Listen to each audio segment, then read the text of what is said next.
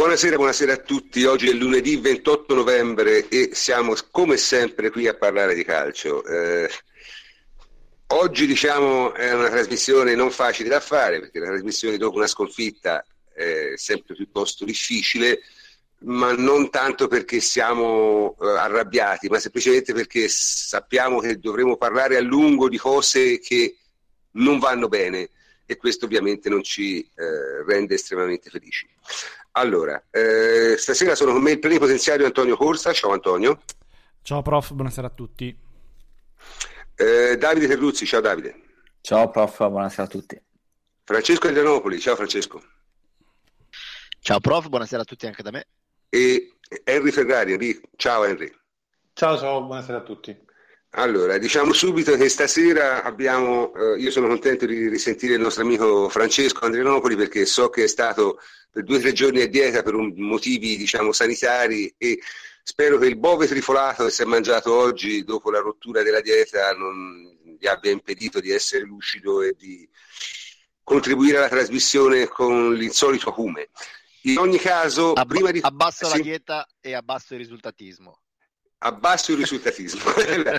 Del risultatismo parleremo non poi. So, perché... Non so se è peggio la dieta o il risultatismo. Chi Questa sarà, ne, ne, ne, dibatteremo, ne dibatteremo all'interno della trasmissione, su questo non c'è problema. Eh, prima, prima, di cominciare, io vorrei però dire una parola, perché veramente stavolta mi sento di dirla, a, ai nostri competitors, no? cioè diciamo quelli che fanno podcast simili al nostro. E gli volevo dire, guardate ragazzi, che se voi pensate che eh, scalare le preferenze, i preferiti di Twitter, o comunque le tendenze si chiamano, le tendenze di Twitter, eh, significhi fare ascolti, vuol dire che non avete capito molto né di come funzionano i podcast in generale, né di come funziona Sprecher in particolare. Io mh, mm, non funziona così e come sempre i numeri lo dimostrano. Detto questo, si può cominciare a parlare della partita e, come sempre, eh, l'introduzione tattica è di Davide Terruzzi. Vai Davide. Ok, ci sono, stavo facendo... che... Va bene, allora, eh, prima faccio anche una piccola premessa, nel senso che eh, poi dopo devo staccare per alcuni minuti, quindi butto dentro tutto e do anche abbastanza temi per la discussione che andrà dopo a seguirsi. È chiaro che um, in questa sede qui noi andiamo a esprimere quelle che sono le opinioni e noi siamo dei dilettanti e, e allegri, gli altri sono i professionisti, quindi noi lo facciamo con uh, cazzeggio, con, uh, anche cercando di approfondire quelle che sono delle questioni eh, aperte. Io direi che innanzitutto eh, e sono sempre opinioni, non sono mai verità evangeliche. Eh, per quanto riguarda le partite in generale, cioè una prestazione è sempre eh, frutto eh, mix di almeno tre fattori che sono quelli mentali, eh, quello tattico, tecnico e anche quello atletico. Eh, penso che ultimamente si stia dando troppa importanza all'atto tattico per motivare successi ed insuccessi e chiaramente le percentuali di incidenza cambiano, cioè ci sono sempre delle partite in cui l'aspetto tattico ehm, ha maggiori percentuali eh, di merito o di demerito e sia in una vittoria che nelle sconfitte si va sempre a trovare qualcosa di tattico che non ha funzionato. Noi l'abbiamo fatto diverse volte e penso che sia corretto e giusto farlo e chiaramente nella sconfitta con eh, Genoa ci sono delle questioni tattiche che sono state eh, si sono manifestate. Io penso che la prestazione, la non prestazione di Genova, perché comunque la Juventus sostanzialmente per 25 minuti non ha giocato e poi dopo ha avuto delle difficoltà, penso che la non prestazione sia veramente episodica, per fortuna rara, e, e non è figlia dei difetti che non sono strutturali eh, che la Juventus ha manifestato in questi mesi. Eh, penso che in quei primi 20 minuti della, del Marassi siano esplose alcune leggerezze che si erano già viste nelle partite precedenti, come i gol presi sulle palle inattive, eh, delle forzature in fase di costruzione del gioco, eh, facili errori anche tecnici dovuti a una certa sufficienza. Eh, penso che questa sconfitta sicuramente andrà ad aumentare l'attenzione e la durezza mentale nelle prossime partite. Le prossime cinque ehm, sono decisive anche per la Champions League. Ci sarà un trofeo in, uh, in, in palio come quella della Supercoppa, eh, si giocherà contro il Milan il 23 di dicembre e poi ci sono tre partite non facili in campionato. Eh, ritengo anche che sia abbastanza fisiologico quando si è consapevoli della propria superiorità e sicuramente questa Juventus lo è, palesare le mancanze eh, di cui abbiamo parlato in precedenza. Penso che si sia scelta la partita sbagliata perché il Genoa eh, soprattutto quando si gioca a Genova, col Genoa è sempre una battaglia e bisogna stare dentro la partita mentalmente. Cioè, il Genoa è una squadra che era in difficoltà, eh, sente moltissimo, credo che Freccio possa testimoniarlo, la partita con la Juventus subito dopo il derby e avrebbe fatto quel tipo di partita, cioè avrebbe messa sulla piano della corsa, dell'intensità, eh, anche dell'aggressività perché hanno fatto diversi falli, hanno giocato molto bene, hanno espresso il proprio calcio verticale con grande intensità, con grande dinamismo. La Juventus ovviamente non ha posto neanche resistenza. Eh, Allegri ha probabilmente sbagliato la formazione, cioè il quadrato seconda punta secondo me è un esperimento che mai più bisogna riprovarlo, cioè, è chiaramente un giocatore anarchico tatticamente, è un esterno, e, e ha bisogno di, di, essere sulla fascia, non, non, sa giocare tra le linee, non, non, non riesce a capire quando è il, il momento di inserirsi.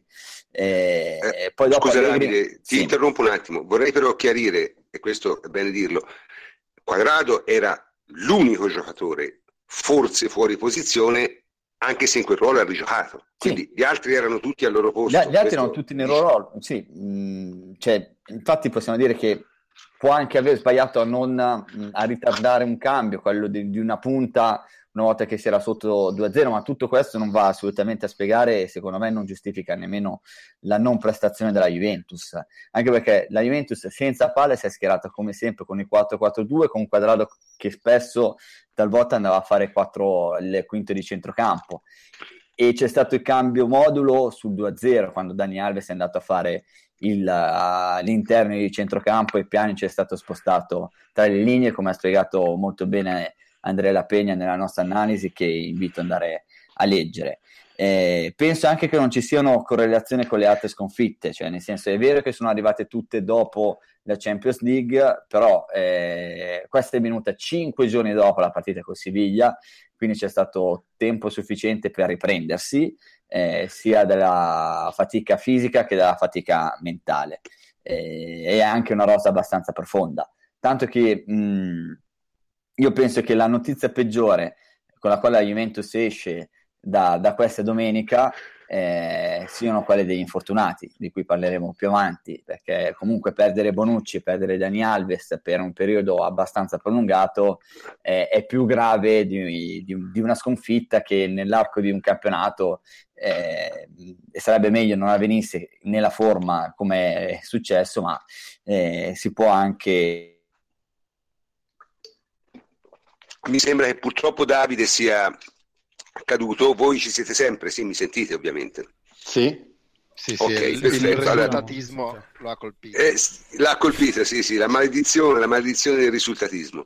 Eh, mh, quindi diciamo, comunque mh, mi sembra che Davide abbia messo al fuoco diverse, diverse cose e mi sembra che ci sia eh, già un, un, ampio argomento di discussione, quindi diciamo Fleccio di, di pure la tua su questa partita che te sei genovese, quindi sei più vicino, diciamo, alla... Sei più eh? vittima, eh? sei più vittima. Eh, vi- sì. sì. vittima, vittima. Eh, sì, innanzitutto confermo quello che ha detto Davide sulla, su quanto è sentita la partita a Genova. Eh, magari per chi ci ascolta a Torino può sembrare strano, ma ci sono due o tre squadre in Italia che sentono la partita con la Juve come se non la più importante dell'anno la Fiorentina è... Beh, Genova è la seconda più importante dell'anno probabilmente, no? Sì, certo, certo. Qui però tipo Genova, Bologna sentono da morire la partita da Juve in modo secondo me inspiegabile, ma contenti loro, contenti tutti. E, e il Genoa di Juric è una squadra che attacca, aggredisce in questo modo chiunque, figuratevi una partita sentita, eh, basta fare 2 più 2. Poi è un avversario ostico, l'ha detto bene Davide, dovevi metterlo in conto che loro ti aggredissero e giocassero in questa maniera forsennata perché lo fanno sempre.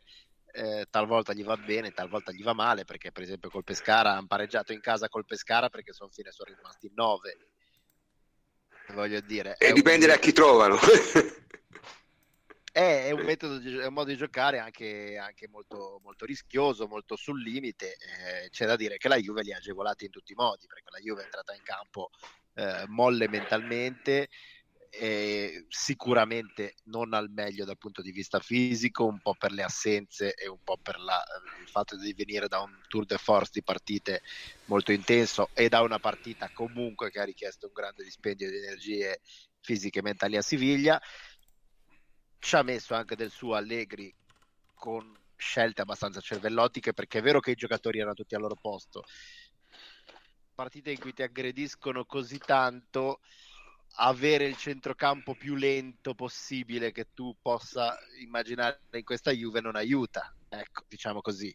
Eh, magari se avessi messo uno Sturaro, un lottatore in più a metà campo, eh, Marchisio ha già detto di essere abbastanza stanco dopo le partite consecutive, quindi lui forse non poteva essere rischiato, ma qualcosina in più forse a centrocampo per contrastare le, il dinamismo del Genoa si poteva, si poteva provare. Ecco, scusami, scusami Francesco, vorrei ridare la parola a Davide che è rientrato perché mi dice vorrebbe concludere diciamo, il, il discorso prima di lasciarci. Davide? Fino, Vai, Davide. fino a dove mi avete sentito? Perché... È un bel problema.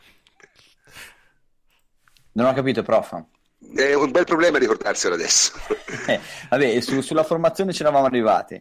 Eh, certo, fin lì, fin lì c'eravamo. Sulla correlazione con le altre sconfitte? Ecco, no, quella no, ecco, quella allora. ce la puoi dire. No, nel senso che è vero che sono arrivate sempre dopo impegni di Champions League e, e sono sempre state le terze partite di un blocco, però credo che non, i paragoni si debbano fermare qui, perché con, con l'Inter è stata una partita in cui ci sono stati degli esperimenti tattici anche arditi e quasi mai più riproposti. Eh, col Milan è stata una partita giocata sugli episodi. E la Juventus comunque aveva segnato un gol regolare non ha fatto una grandissima prestazione però probabilmente l'avrebbe portata a casa questa è stata una non prestazione quindi proprio credo che siano tre eh, partite diverse quindi mh, mm, sicuramente c'è questa coincidenza ma difficilmente andrei a trovare una correlazione anche perché eh, la Juventus ha giocato a Siviglia martedì, a, a Genova eh, domenica, quindi ci sono stati cinque giorni per recuperare le energie eh, fisiche e mentali, quindi la rosa è anche abbastanza profonda. Mm, non ho visto una Juventus scarica dal punto di vista mentale. Eh, l'ultima cosa è penso che mm, noi siamo stati anche abbastanza critici nelle puntate precedenti, io in particolare, nel senso che io comunque eh, tipo dopo la partita con Siviglia per il secondo tempo secondo me si è giocato male perché con un uomo mh, in più e facendo quel tipo di partita si, si sono palesate alcune difficoltà eh, che elenchiamo da diverso tempo, ma ripeto questi sono dei difetti sia tattici che mentali che eh, spiegano le, le, ragioni per le quali la Juventus non ha ancora espresso al massimo tutto il reale potenziale, e che deve essere l'obiettivo dei prossimi mesi per uh, provare a essere davvero eh, protagonista, specialmente in Europa, ma soprattutto per finire la stagione dicendo questo è il nostro reale eh, potenziale, valore e lo abbiamo espresso. E questo è veramente molto più importante di quella discussione che è diventata ormai lo è sempre stata, ma adesso sta diventando veramente ai massimi livelli, eh, discussione stancante, stucchevole sul giocare male contro giocare bene, perché alla fine... Io però Davide, Davide devo dire una cosa, vedere quello che dici te bisognerebbe riuscire a giocare, che ne so, tre volte a fila con la formazione Anche presunta titolare. Va preso in considerazione, perché comunque la Juventus a centrocampo, finora con Marchesio, Pianici e Chedira...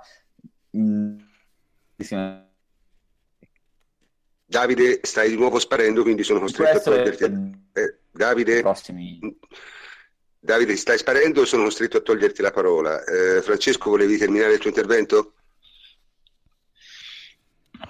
Ma no, direi che più o meno la, la, carne al fuoco che volevo mettere sulla partita è quella. È stata, concludendo, chiosando, si può dire che è stata la tempesta perfetta. Abbiamo incontrato una squadra ostica, eh, molto carica. Eh, noi ci abbiamo messo la squadra più scarica possibile, eh, fuori forma, piena di infortuni sia prima che durante e in più messa in campo in modo non chiaro come minimo. Ecco. Quindi direi che l'analisi sulla partita si può fermare lì. Poi il problema secondo me è un altro. Siamo tutti d'accordo, credo, sull'analisi della partita come una gara disastrosa, bisogna vedere di distinguere tra quella che è l'analisi della singola partita e quella che è l'analisi della stagione giocata ah, certo, qua certo. e quella che arriva. E lì, Ma io guarda, sì.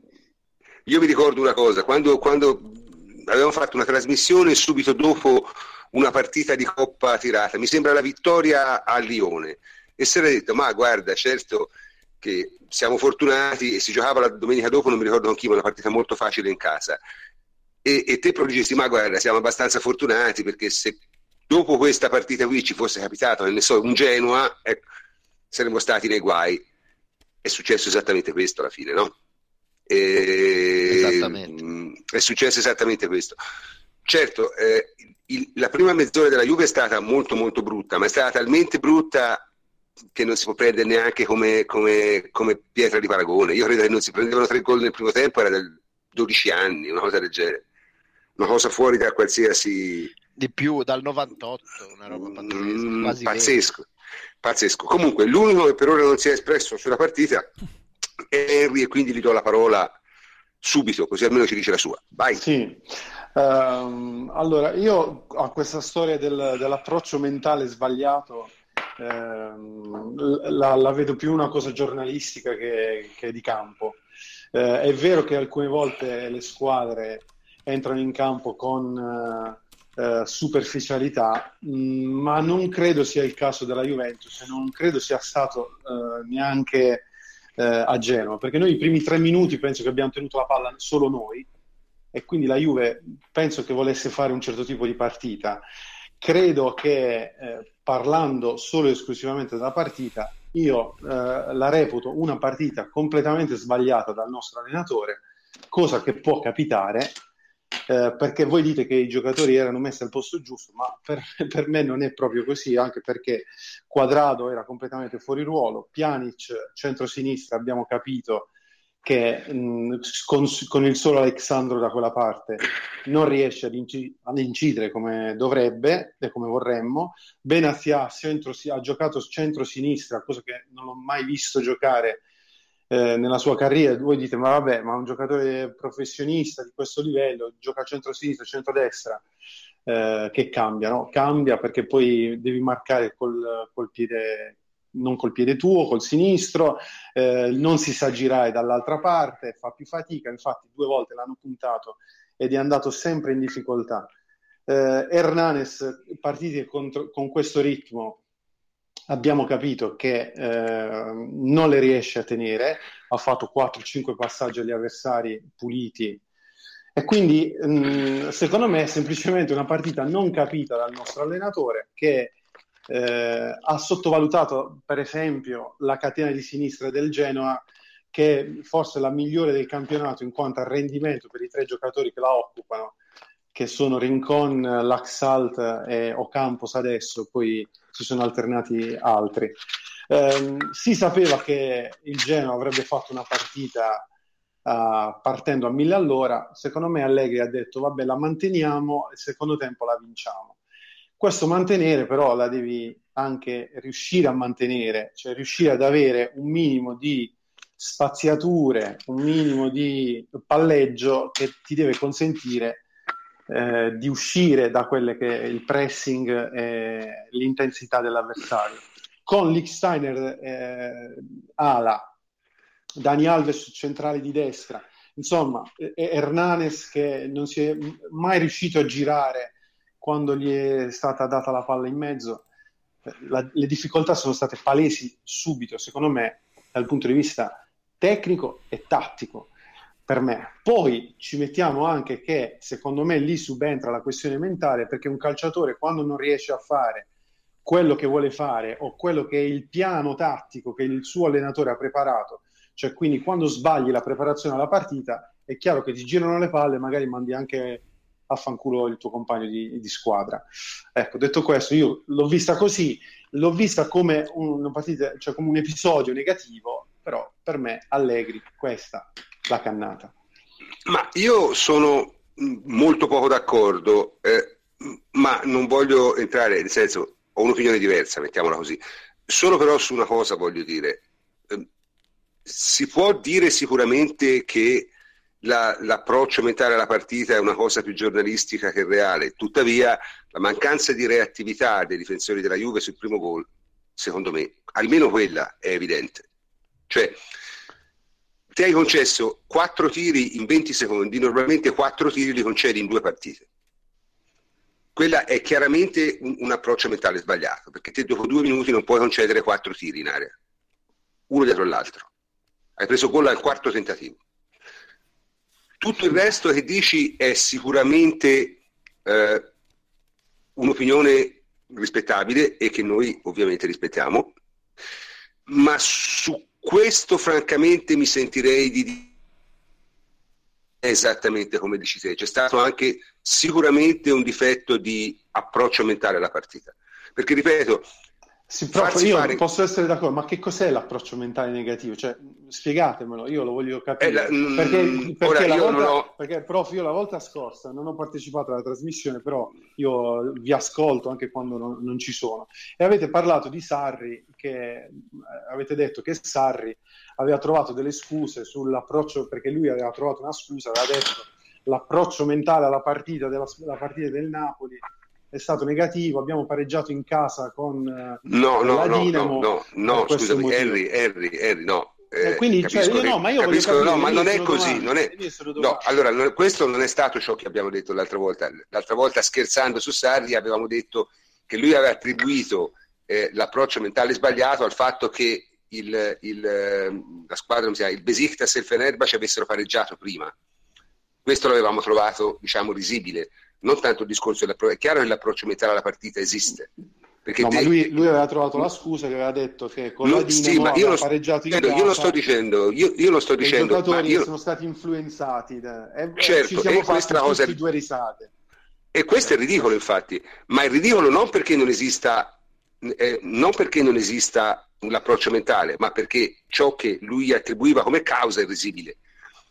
Io credo che sia possibile a volte affrontare, cioè tutti noi abbiamo più o meno fatto sport, l'ho fatto anche io troppi anni fa, non siamo sempre uguali. Non, non, non, è possibile mantenere sempre lo stesso tipo ho di capito, concentrazione. Capito, prof, ma io sono d'accordo. E io mi sembra, ma... di avere, mi sembra in questo caso di avere, perlomeno nella parte iniziale della partita, visto alcuni difetti di approccio che sono tipicamente mentali e dei giocatori. Eh, 10, un ammutinamento. Vuole... No, è, è, un fatto... In 10, in 10. No, probabilmente non, non, è, non, è solo que- non è solo quello, ovviamente. Però quello è certo che non è solo quello.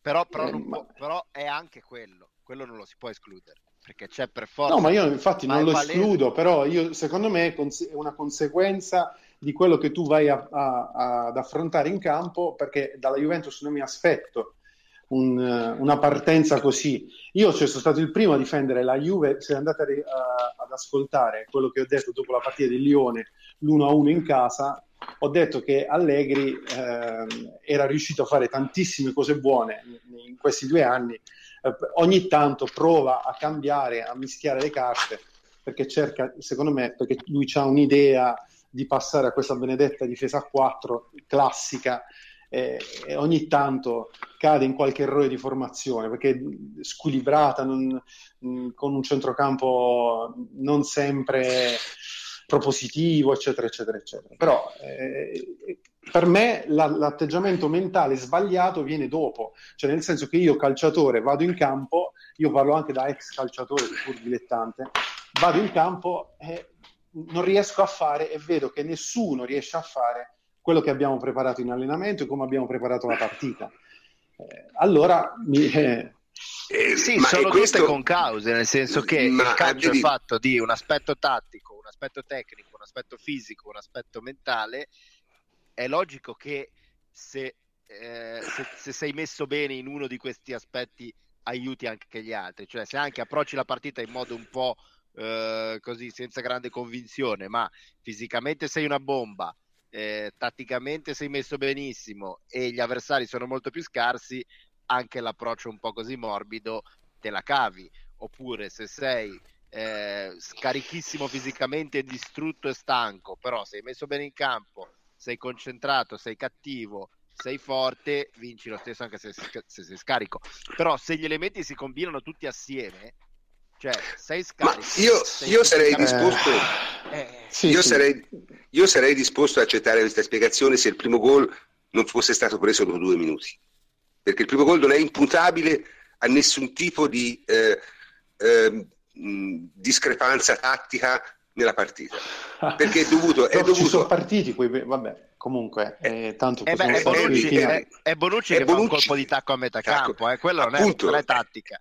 Eh, quella è, è- Bonucci è ce l'ha, errore. fosse- ce l'ha nelle, Sì, nelle ma- corde, eh, voglio sì, dire, se fosse riuscito certo. avremmo detto bravo Bonucci, poi non, Certo, non però rimane. Il problema è che Bonucci non si deve trovare lì perché loro escono da, quella, da sinistra, toccano la palla 50 volte loro e sono sempre in superiorità numerica. Escono e deve uscire Bonucci a 40 metri dalla porta. Cioè, per- io la vedo io che sono uno di campo, la vedo così.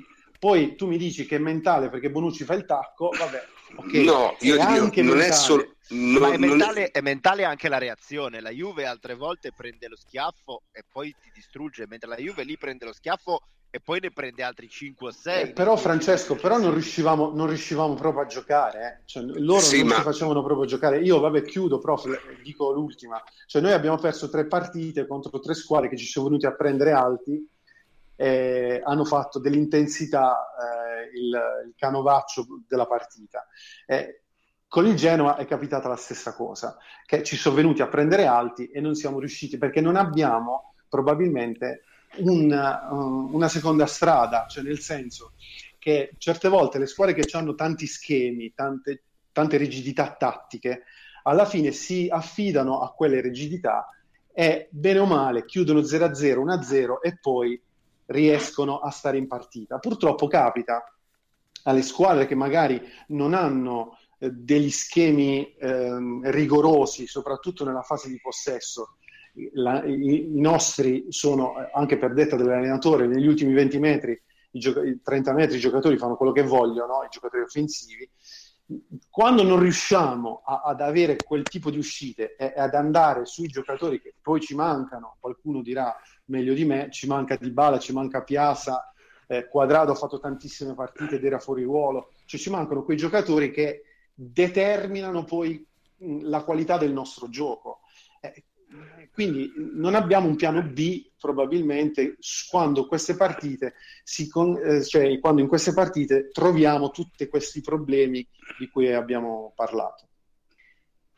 Bene, allora a questo punto direi che è il momento dell'intervento antistress di Antonio, che era programmato un intervento antistress perché si sapeva benissimo che la prima mezz'ora sarebbe stata abbastanza burrascosa. Vai Antonio.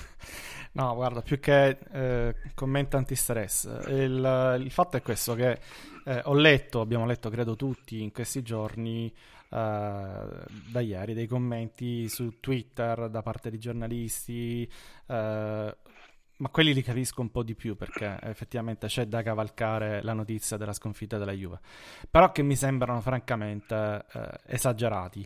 Vedo la gente stressata appunto e Guarda, ehm, sono molto simili per un certo verso a quelli che si leggevano l'anno scorso di questo periodo e la cosa è meravigliosa perché non ha alcun senso. Eh, lo stavate dicendo prima, no? Sì, Cioè- l'anno scorso aveva un senso in effetti, quest'anno no. eh, a quest'anno non c'è, non c'è proprio senso. Eh, perché, guarda, ehm, uno su Twitter, lo stavate citando prima, ci ricordava, eh, ci diceva, su Ateralbus siete dei risultatisti, perché poi quando uno non si allinea no, al pianto è un risultatista, che al di là della genialità del termine, comunque c'è da, veramente da fermarsi un secondo e fare una piccola riflessione, ridere se Sì, vogliamo. e- e- e chiedere, e chiedere il TSO, eh, a, parte, a parte quello, perché guarda, dai risultati bisogna comunque per forza partire. Ora la, la- la partita l'avete analizzata benissimo voi, però i risultati poi non sono un optional per valutare eh, la stagione fino a questo momento, il periodo di forma della Juventus, quello che stiamo facendo, non sono l'unica cosa che conta. Eh, quindi parti- poi parliamo anche degli optional, però parliamo prima dei numeri. E questa squadra ha vinto 11 partite su 14, se, vado- se non vado errato. E la Juve statisticamente migliore di sempre, cioè quella dei 102 punti, ne aveva vinte 12 su 14. Quindi siamo lì, con la differenza però che era fuori dalla Champions League. Che voglio dire, insomma. Pesa un po' di più. Eh, quindi eh, io eviterei di, las- di, lanciarmi in queste analisi, l'ho scritto anche ieri, l'ho twittato, cioè della singola partita si può dire quello che si vuole, si può essere incazzato. Posso dire, contando incazzati. anche la Champions League, la Juventus ne ha vinte 14 su 19. Eh, ma soprattutto è qualificata la Champions League, ribadisco, sì, ma... non è un dettaglio. Ehm, direi restiamo, restiamo alla partita. Io dicevo, del, ho scritto ieri, ho twittato ieri che sulla singola partita si può dire quello che si vuole perché effettivamente la Juventus ha fatto una bruttissima eh, figura in una, secondo me, dei cinque campi più difficili della Serie A, delle, una delle cinque trasferte, anzi, più difficili de, dell'anno perché do, dopo le due eh, milanesi, eh, Roma-Napoli e poi secondo me viene Genova come difficoltà della della trasferta. Quindi può succedere che si sbagli una partita, eh, l'avete analizzata secondo me molto bene, eh, ma ne abbiamo sbagliate anche altre di partite eh, di formazione iniziali quest'anno. Io ricordo una discussione che avemmo, ad esempio, dopo Juventus-Lione, quando anche lì Allegri fece un po' di esperimenti e li fallì come spesso gli capita da due anni e mezzo a questa parte. Solo che lì pareggiammo e poi contro il Lione in, trasfer- il Lione in trasferta non è eh, la stessa cosa che affrontare il, il Genoa, cioè il Leone in casa eh, è un'altra cosa rispetto al Genoa fuori casa. Però dicevo, non è che bisogna festeggiare la cosa, ovviamente succede, però succede a tutti. Ad esempio, in settimana ho visto il Barcellona giocare una partita molto simile a quella fatta dalla Juventus mm. contro il Genoa. Sì, solo che la Real Sociedad ha sbagliato 4 gol. Sì, sì, sì, oddio, uno l'ha anche segnato in realtà e poi non gliel'hanno dato. Vabbè. Però è eh, abbastanza clamoroso. Però voglio dire, il, lì più o meno il risultato, il tema tattico è stato lo stesso. Cioè Belgrana che sono stati pressati altissimi da una squadra che corriva, correva il triplo, che l'ha buttata sulla intensità in una maniera assurda. E sono andati nel pallone, cioè è andato nel pallone la squadra di palleggiatori più forte al mondo. Quindi per questo dico che può succedere, sono partite che se non le interpreti nella maniera corretta al 100%, sia eh, atleticamente, sia tatticamente, sia mentalmente, eccetera, ti mettono, pu- puoi andare sotto. E poi, comunque, guarda, un'altra riflessione. Eh, sto leggendo perché sempre mi riferisco a cose che, che ci state scrivendo su Ateralbus, eh, sui profili di Ateralbus, Twitter e, e, Facebook, e vi invito come al solito a seguire. Eh, ci dice, eh, ma non basta eh, vincere se poi giochi male. Eh, a me pare che invece basti. Questa è una delle cose che, che leggo più basta, di basta. basta, basta. Diciamo che eh, non basta quando non vinci, no? Perché vuol dire che non hai fatto abbastanza. Però questa cosa capita statisticamente una volta su sette, direi. Quindi quella la partita che si sbaglia non basta, tutte le altre basta, basta e avanza. Poi sì, sento dire che in Europa senza il bel gioco non si vince, anche questa ragazzi, però eh, eh non è propriamente vero perché il Real Madrid l'anno scorso non mi pare che facesse questo gran bel gioco, no? Eravamo tutti lì a dire che Zidane no, fosse l'Atletico Madrid una... ha fatto due finali in tre anni giocando. Una... eh, eravamo tutti lì a dire che Zidane fosse una specie di imbucato. Poi a parte il fatto che il Barcellona quello del tridente più forte del mondo le prese dall'Atletico Madrid no? il Bayern Monaco di Pep Guardiola sì, rischiò ma, di ma perderle perché, da noi sono i risultati? Sono perché risultati. appunto sono i risultati esattamente. Cioè non è che il, esista il concetto di bel gioco in Europa per cui si possa vincere solo con quello. E poi a parte tutto siamo a novembre questo è un concetto che sfugge a molti, ma sul quale io vorrei, vorrei dedicarci due secondi. E a febbraio sarà un altro sport, è sempre stato così. A febbraio le squadre che ora paiono in difficoltà voleranno, altre che invece ora vanno a mille, ad esempio l'Atalanta, magari crolleranno perché un mese non è come un altro, perché ci sono infortuni che incidono e alla Juventus ce ne sono stati tanti hanno inciso poco, relativamente poco, eh, perché ci sono gli stati di forma, c'è la preparazione, c'è l'intesa che cresce fra i calciatori, ci sono le esoneri, c'è il calciomercato invernale, c'è la pausa invernale in Germania, quindi anche volendo non mi spingerei oltre con le analisi per dire che a, a febbraio non basterà giocare così, arriviamoci a febbraio perché credo che sia esattamente la, ehm, la strategia d'Allegri, arriviamoci, arriviamoci da qualificati, meglio se da primi e poi a febbraio si ricomincia un'altra storia. Eh, tra l'altro, finora, eh, sempre a proposito del, del, del gioco, no? del, dell'arrivarci col gioco, il, abbiamo visto che in Champions le squadre che ci hanno affrontato non erano esattamente allenate da Zeman, comunque non hanno espresso esattamente un calcio iperoffensivo e spettacolare. Eh, il Siviglia di San Paolo ha fatto cateraccio anni 80, il Lione non ne parliamo, eh, negli altri gironi pure il Real continua ad essere una squadra quadrata, più che bella. Eh, il, il, Barça quel, quest'anno sta incantando poco, il Bayern Monaco con eh, Ancelotti non è il Bayern Monaco di Guardiola, lo United fa schifo. Eh, tra parentesi, Mourinho in 13 partite ha fatto meno punti di Moyes e Van Gaal, chiusa la parentesi, quindi auguri Pogba. No, vabbè, ma, ma, queste, no, ma io eh, vorrei, vorrei eh. solo enfatizzare una cosa, no? nel senso, ma io mi chiedo che succederebbe se la Juventus fosse seconda in classifica dietro una neopromossa e avesse appena perso una trasferta contro una delle squadre veramente scarse giocano eh, CL. Esatto. Questo è quello che è successo al Bayern. Al Bayern cioè, certo. Probabilmente qui avremmo, avremmo, non so, la gente si dà fuoco per la strada, avremmo, non ho idea, cioè avremo l'assalto con i forconi alla sede di Corso Galfer, non, non, riesco a capirlo francamente. Dalla, c'è una sola eh, squadra, eh, devo dare atto di questo, che sta giocando un bel calcio in questo momento, è quadrata, è forte, non, non soffre cali di intensità, ed è il Chelsea di, di, di Conte. Che però gioca la Coppa del Grande Fratello. Eh sì, co- gioca la Coppa del Grande Fratello, quindi anche quello... Vedi, come la, come la giri... Che guarda caso non ha la Champions League. Eh? Eh, eh certo, eh, certo. Eh. Eh, guarda vabbè, caso le tre sconfitte della Juve vengono dopo una, una gara di Champions League, quindi evidentemente inciderà quindi non lo so, no, il, vabbè, io, direi di, io di, so di, se... di, stare un po' calmi da questo punto di vista perché la partita è stata persa male. Io sono d'accordo anche con alcuni concetti di Enrico. È stata preparata male, c'erano delle, dei giocatori fuori ruolo. Soprattutto avevamo probabilmente la squadra più lenta possibile in assoluto di quelli con il centrocampo più lento in assoluto. Eh, schierato contro il centrocampo forse più veloce, assatanato della Serie A. Era un po' telefonata. Questo, che, che questa, questa, sconfitta. Poi è chiaro che succedono quegli errori difensivi che non sono successi in, in, in un decennio. Che, e vabbè, allora la, la dai per persa e, e, succede, pensi già alla prossima. Però voglio dire, un po' di, un po di ricordiamo, ricordiamo sempre di mettere tutto in prospettiva.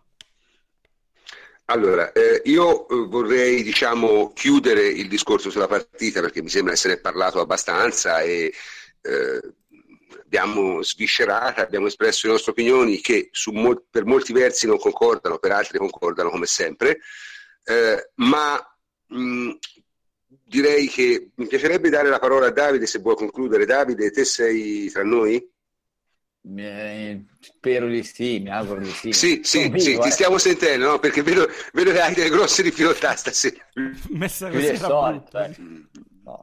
Mi do un pizzico, sono vivo, son vivo. Perché sì, tu non punti punti solo al risultatismo della radio. Eh, sì, sì, eh, questo il risultatismo è... radiofonico e questi sono gli esiti. Eh, questi sono gli effetti, questi sono gli effetti. Se vuoi concludere sulla partita così. No, eh, sulla partita eh, sentivo un po' nei momenti in cui la, la, la linea prendeva. Eh, è chiaro che soprattutto su quanto riguarda il pressing, eh, io penso che il Siviglia ci abbia pressato. Eh, magari Siviglia ha fatto l'errore che il Genoa non ha fatto, cioè quello che ha fatto il gol subito e il Genoa eh, ha aumentato in intensità.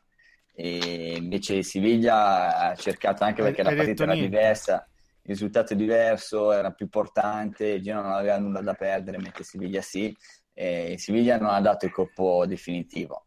Eh, però veniva a prendere la Juventus secondo me lì ha fatto una buona partita per quanto riguarda le uscite dal pressing soprattutto con le qualità individuali. E anche con dei lanci lunghi il primo tempo l'aveva fatto bene. Eh, quindi ci sono delle, delle, partite in cui sicuramente ha denotato delle difficoltà quando le squadre ti vengono a prendere alto. Eh, però io rimango dell'idea che sulla partita di ieri si è, sia stata una non prestazione. Quando è una non prestazione eh, delle responsabilità comuni eh, da, dall'allenatore ai giocatori, eh, però se dopo due minuti non tanto prendi un gol in cui Bonucci non doveva trovarsi in quella posizione, eccetera, ma Buffon fa due parate e gli altri stanno a guardare, a parte Alexandro. Cioè, quando prendi un gol del genere, secondo me è chiaro che non ci sei tantissimo. Anche il secondo gol con un giocatore come Benatia che finora ha fatto molto bene, che non marca il proprio attaccante, Alexandro che si fa superare senza alcun cambio di, ca- di, di passo. Eh, la, la, Juventus secondo me purtroppo ha questo difetto che mh, pensa troppe volte di poter vincere eh, grazie alle proprie qualità e che la vittoria prima o poi arriva. E ci sono delle partite in cui questo chiaramente succede, tipo col Pescara, ci sono altre partite in cui dei cali di tensione ci sono stati, si sono verificati, tipo con Chievo o tipo con Lione stesso, al di là della formazione sbagliata, degli esperimenti tattici, arditi e tutto. Però eh, la Juventus deve trovare un po' maggiore durezza mentale. Io prendo come esempio le palle inattive, i tanti gol subiti, veramente troppi, lì è una questione soprattutto di, di attenzione, concentrazione e determinazione. Io mi aspetto che adesso la Juventus ritorni una squadra che effettui anche un numero maggiore di contrasti, perché ha scritto bene Andrea, il Genoa ne ha fatti tantissimi, la Juventus veramente pochi. E quando c'è così poca aggressività è anche una questione tattica, è anche una questione fisica, ma è anche una questione di, di proprio di poca mancanza di cattiveria. Ok, bene, grazie eh, Davide. Direi che sulla partita possiamo, possiamo, chiudere. Magari se ci sarà qualcosa da dire dopo prenderemo l'argomento, ma mi sembra che si possa passare ad altro. E l'altra a cui possiamo passare è un'altra notizia, diciamo, non lieta, perché ci sono stati due nuovi infortuni. Più esattamente si sono infortunati eh, Dani Alves e eh, Bonucci. Ora, mentre l'infortunio di Bonucci è un infortunio tipico da, da, muscolare, con le gambe grosse, che corre, che ci sta, che si stiri ogni tanto, quello di Alves è l'ennesimo infortunio dovuto a un calcione. Ecco, di questi infortuni ce ne sono stati diversi, mi sembra. Antonio mi sembra si sia documentato su questo, giusto? Eccomi, prof. Sì, ho davanti una pagina con, con degli appunti. Guarda, eh, diciamo che eh, la questione infortuni è un'altra delle questioni che è stata sollevata eh, sui social Antonio? da ieri. Sì, non mi senti?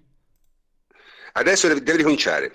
Ok, dicevo, la questione infortuni è un'altra delle questioni che è stata sollevata poi sui social in questi giorni, quindi mi sono preso un paio di appunti per andare a vedere un po' quale fosse la situazione.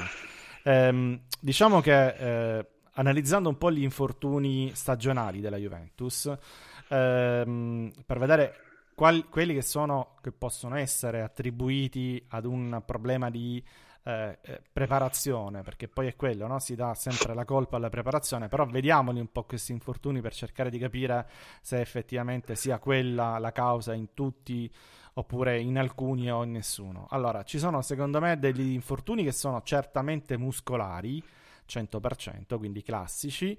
Eh, io ho visto, ad esempio, ho puntato Chiellini che ha saltato 5 partite per infortunio muscolare, però Chiellini, lo sappiamo, è l'infortunio muscolare fatto giocatore, quindi eh, lì ci puoi fare veramente poco e lui, diciamo, non, non credo che sia, dipenda da altro. C'è Benatia che ha saltato 3 partite, anche lui per un problema muscolare, ma anche lui è abbastanza propenso a questo tipo di infortuni. C'è Rugani che eh, ha avuto una distrazione del legamento e eh, quindi anche lui ha saltato quattro partite. Lui è meno propenso, però voglio dire, ci può stare, secondo me, all'interno di una stagione che ci sia un infortunio del genere. E c'è stato Mandzukic che ha saltato una partita, vabbè, piuttosto irrilevante. Questi come infortuni muscolari 100%. Poi ci sono quelli che definisco misti, Uh, non si capisce eh, a chi dare realmente la colpa. C'è Asamoah, ad esempio, che ha saltato una partita per un'infiammazione, però voglio dire, è Asamoah, quindi succede. C'è Evra che ne ha saltata una per distorsione, però voglio dire, se metti male il piede a terra, c'entra poco la preparazione, no?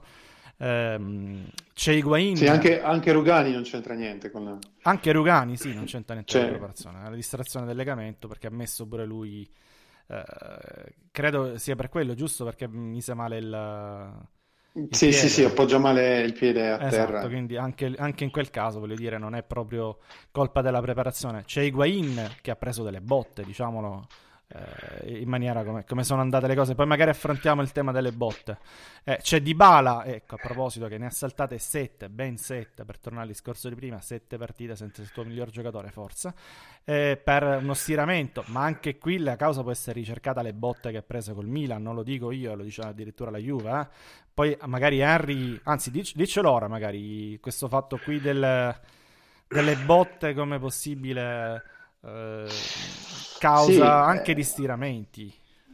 Sì, sì, mm, cioè, su, possono essere due le cause. Una è che una botta presa sul quadricipite o dietro il bicipite femorale può infiammare il muscolo e quindi può eh, causare poi con l'andare del tempo lo stiramento, molto semplicemente, ma anche una questione mentale, cioè un, un calciatore che viene sistematicamente preso di mira e picchiato è più eh, in tensione e quindi de- perché mh, durante la partita pensa alle botte che potrà avere. No? Non so se riesco a spiegarmi sì, fino in fondo, sì, però... Si prepara, diciamo. Esatto, sì, cioè, quindi il gesto tecnico o il gesto atletico non è più così naturale, ma è condizionato da un'eventuale entrata del, eh, del difensore o di chi gli deve fare il fallo. E quindi questo, ci sono giocatori che non patiscono assolutamente questo tipo di,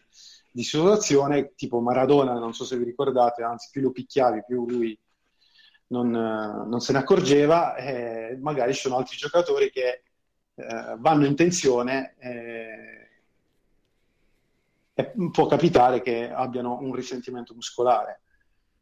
Io mi ricordo, scusa Henry, a questo proposito, una partita di un 15 anni fa in Premier, in cui una di quelle partite che giocavi tipo contro il Wimbledon, eh, quelle squadre lì che giocavano solo a picchiarti, di un difensore di una squadra che non ricordo, che fa un, una scivolata killer a un attaccante di una squadra che non ricordo, l'attaccante lo salta e non viene colpito, ma proprio per 10 centimetri, non viene colpito non di poco, il pubblico si infiamma eh, ovviamente perché ritenendo un simulatore, lui resta per terra, alla fine viene sostituito e viene fuori che si era stirato per il movimento innaturale di dover, della paura di essere preso da questa entrataccia criminale, quindi a volte la dinamica è anche questa, tu senti arrivare o hai il timore che possa arrivare un calcione perché ne hai già presi in quella partita esatto. e fai un movimento innaturale, un movimento anticipato, strappato. È, è, la cosiddetta sindrome dell'antagonista, cioè il muscolo,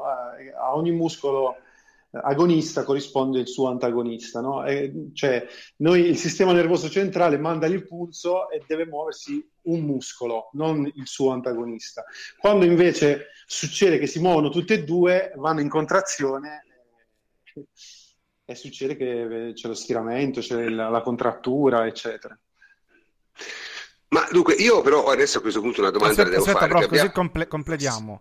Sì, completiamo. Sì, gli sì, altri poi sono traumatici, dicevo, tutti gli altri infortuni, perché questi qui finora sono 2-3, se includiamo di bala, quelli muscolari da imputare forze a preparazione e cose del genere. Gli altri sono quasi tutti come abbiamo visto da contatto. Poi gli altri sono Samoa si è fratturato il menisco, e voglio dire, che, che, che gli vuoi dire la preparazione? Dani Alves è fratturato il perone, stessa cosa e tra l'altro meno male che non gli hanno dato pure il giallo. Eh, Piazza, anche lui si è fratturato il perone e anche quello è da contatto. Eh, Barzagli si è lussato la spalla, anche quello è da contatto. E poi ci sono anche quei calciatori che hanno iniziato la, la stagione che erano già infortunati, tipo Sturaro che ha preso una botta in nazionale, si è rotto lì. Eh, ed era anche quello da contatto. Mandragora si è operato due volte per una frattura eh, pure lui era da contatto, Marchisio era crociato in, da contatto, Mattiello era frattura da contatto, quindi eh, questi, d- dovremmo cominciare anche noi a separare un pochettino il tipo di infortuni. Ci sono quelli che, prendi, che, che ti capitano perché prendi le botte. E quelli che sono da imputare a, a, infortuni veri e propri muscolari quest'anno, a differenza dell'anno scorso, sono veramente pochi, so, ampiamente sotto la media. E poi c'è l'Eminaca degli infortuni misteriosi. E le minacce di influenza. Vabbè, ma quello, la... quello, quello, ragazzi, ora su quello non entriamo nel... C'è... Vabbè. Eh... E poi c'è l'Eminaca. Ma ogni eh, tanto vabbè, sulle eh... minacce c'è, c'è, veramente il KGB che lo manda in un gulag perché non si spiega. oh, cioè, Beh, l'anno scorso mm, saltava, c'ha l'influenza, Fleccio. C'ha l'influenza. Setti... Ho capito, ma c'è l'influenza perché ruba le bici ruba le bici, i livornesi, eh, no? Allora, darsi... i, livornesi rubano le bici, poi c'è l'Ibina che ruba le bici ai livornesi che sono state rubate. Esatto, cioè, ma può, da- può, darsi, può, darsi, benissimo che abbia l'influenza, ci mancherebbe, non, non, non, lo voglio mettere in discussione. Ma l'anno scorso saltava più o meno di settimana in settimana ogni volta per un motivo diverso. Ora, è veramente curioso il caso. O è cagionevolissimo e per carità tutto può succedere, oppure è strano.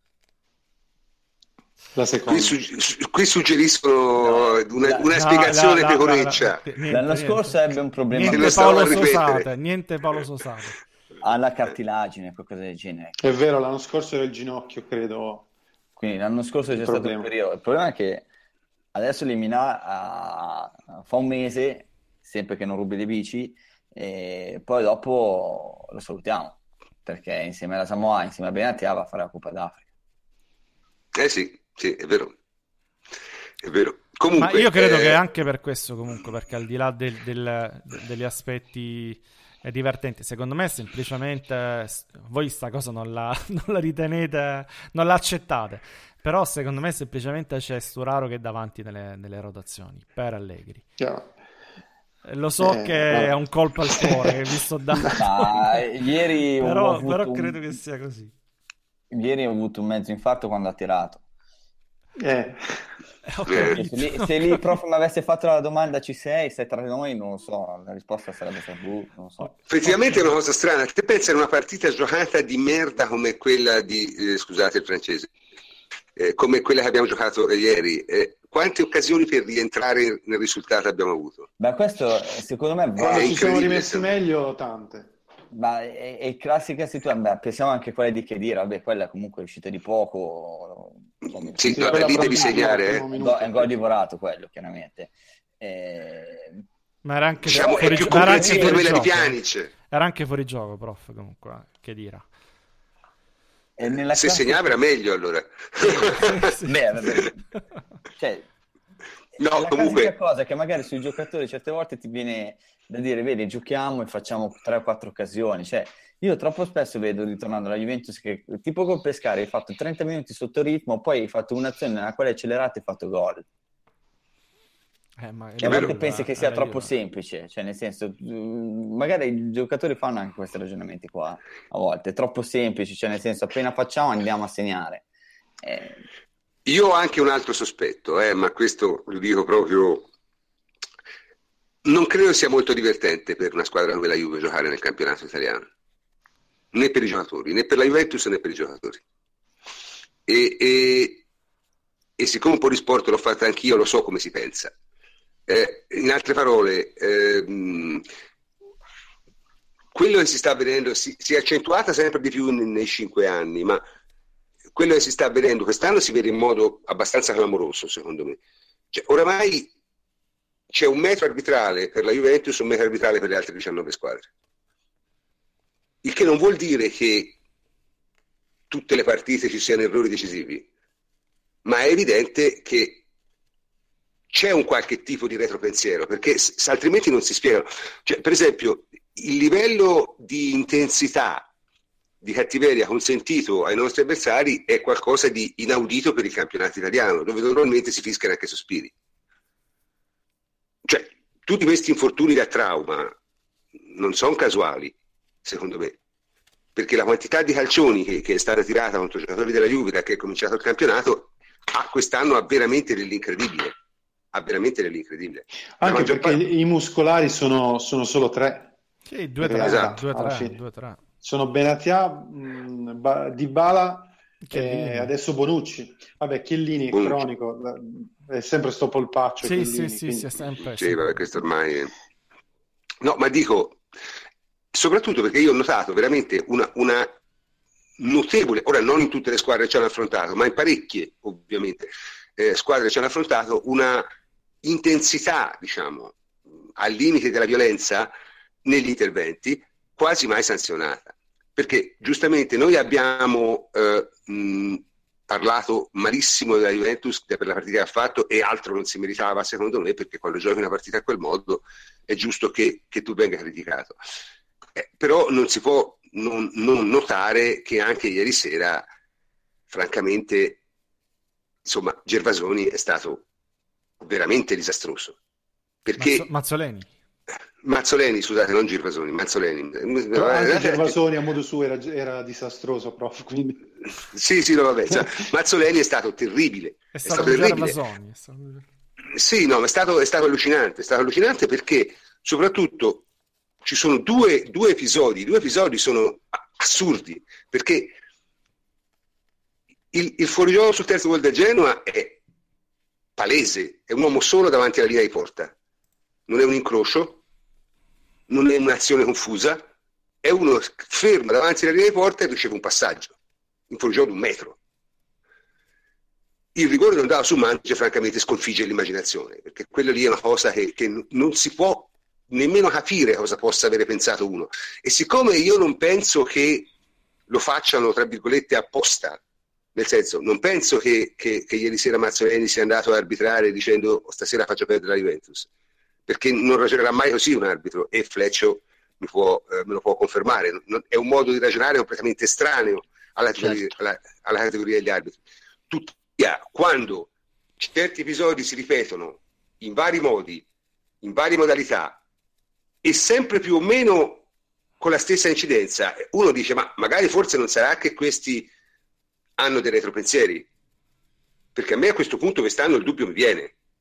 Cioè, io non credo che gli arbitri siano, eh, mm, come si dice, condizionabili eh, dall'esterno, ma forse alla fine, a forza di parlarne, a forza di sentire, mm, cioè, bene o male, vivono in questo mondo. E quindi forse alla fine un minimo di condizionamento esiste anche su questo, perché se no non, non... Cioè io posso capire che per i nostri avversari vederci vincere il sesto scudetto di fila è terribile, ma, ma non mi sembra un buon motivo. Francamente io, non, io non lo so, non lo so questo che stai dicendo tu, però so che ci sono dei falli che sono più televisivi, cioè che devi andare veramente a... sono difficili, io ho sta teoria, lo sapete, certo. per me è difficile arbitrare però quello di su Mandzukic oggettivamente era veramente facile, anche come dinamica, è davvero, era davvero più facile fischiarlo che non fischiarlo, non riesco a capire come non l'abbia fischiato. Poi, ma poi sul 3-0. Ma a parte, que- sì, ma a parte il 3-0, eh, eh, cioè, ma dico proprio la, no, la dinamica, dico... cioè il giocatore che viene, viene atterrato così non, non, è una simulazione mai. Eh, poi era lontano, Ripeto, tutto quello che vuoi, però voglio dire, fatti guidare Ora... almeno dalla logica, fatti guidare almeno dalla, dalla dinamica della caduta, dalla... lì, lì, si fischia, se non fischi è perché, è perché non lo vuoi fischiare. Appunto. Ma no, no, non è un cattivo pensiero, però voglio dire, se non lo fischi è perché... No, ma ripeto, io, io hai paura di, di, fischiarlo oppure hai... Comincio a sospettare sereno, che ci sia un, un, qualcosa, un qualcosa di strano, perché veramente quest'anno è il solito discorso. Con la Juventus è, è, molto difficile fare questi discorsi perché normalmente il risultato della partita dipende essenzialmente da quello che facciamo noi. Eh, questo, è per, questo, è vero per, quasi tutte le squadre, ma con la Juventus è vero in particolare perché è sempre nettamente più forte dell'avversario in campionato. Certo. Quindi ovviamente dipende in larga parte da ciò che facciamo noi. Devi Però, riuscire a vincere anche quando il fischio è contrario. Mm, sono perfettamente d'accordo e di solito lo fai perché sei molto più forte. Tuttavia non puoi non vedere il ripetersi di certe cose. Ma guarda, più che gli episodi, a me mi sta colpendo questa, mh, mm, questo modo di arbitrare i tuoi avversari. Cioè di concedere alle squadre che ti incontrano, se lo vogliono fare, perché non tutte lo vogliono fare, la Sampdoria non l'ha fatto, eh, il Cagliari non l'ha fatto, Vabbè, altre squadre non l'hanno fatto. Dai. Ma, evitiamo le battute e poi la gente ci prende sul serio. Eh, n- non tutti lo fanno, ma a chi lo voleva fare è stato concesso, sempre. E questa è la cosa a me che un po' mi, mi... Perché noi siamo talmente abituati a ricevere questi arbitraggi, che un arbitraggio come quello di Lattenburg in Coppa, che... in cui ha fischiato più o meno il c'era, ci è sembrato un arbitraggio fortunato, no? Cioè, tutti noi siamo usciti da quella partita dicendo: Ah, meno male, per una volta abbiamo avuto fortuna. Io stesso l'ho detto, no? Abbiamo avuto fortuna all'arbitro. In realtà, no, non abbiamo avuto fortuna. È che semplicemente ha fischiato il che doveva fischiare, più o meno. D'accordo?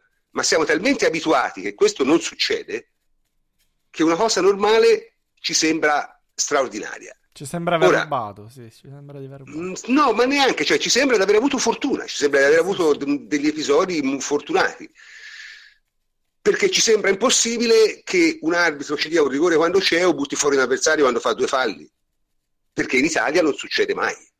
E questo è il problema. O perlomeno quest'anno, secondo me, si sta molto intensificando questa cosa.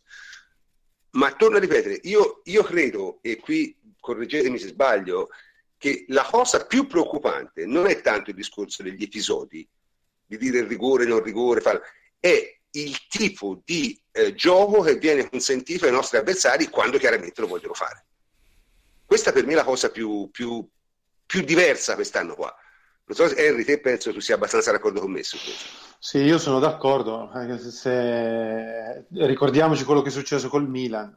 Eh, col Milan eh, cioè, eh, la gestione della partita e, e dei falli, quindi uh, sì, anche col sì, prof, io sono d'accordo perché alla fine non si sembra che si, con la scusa di arbitrare eh, all'inglese come eh, non si fischia.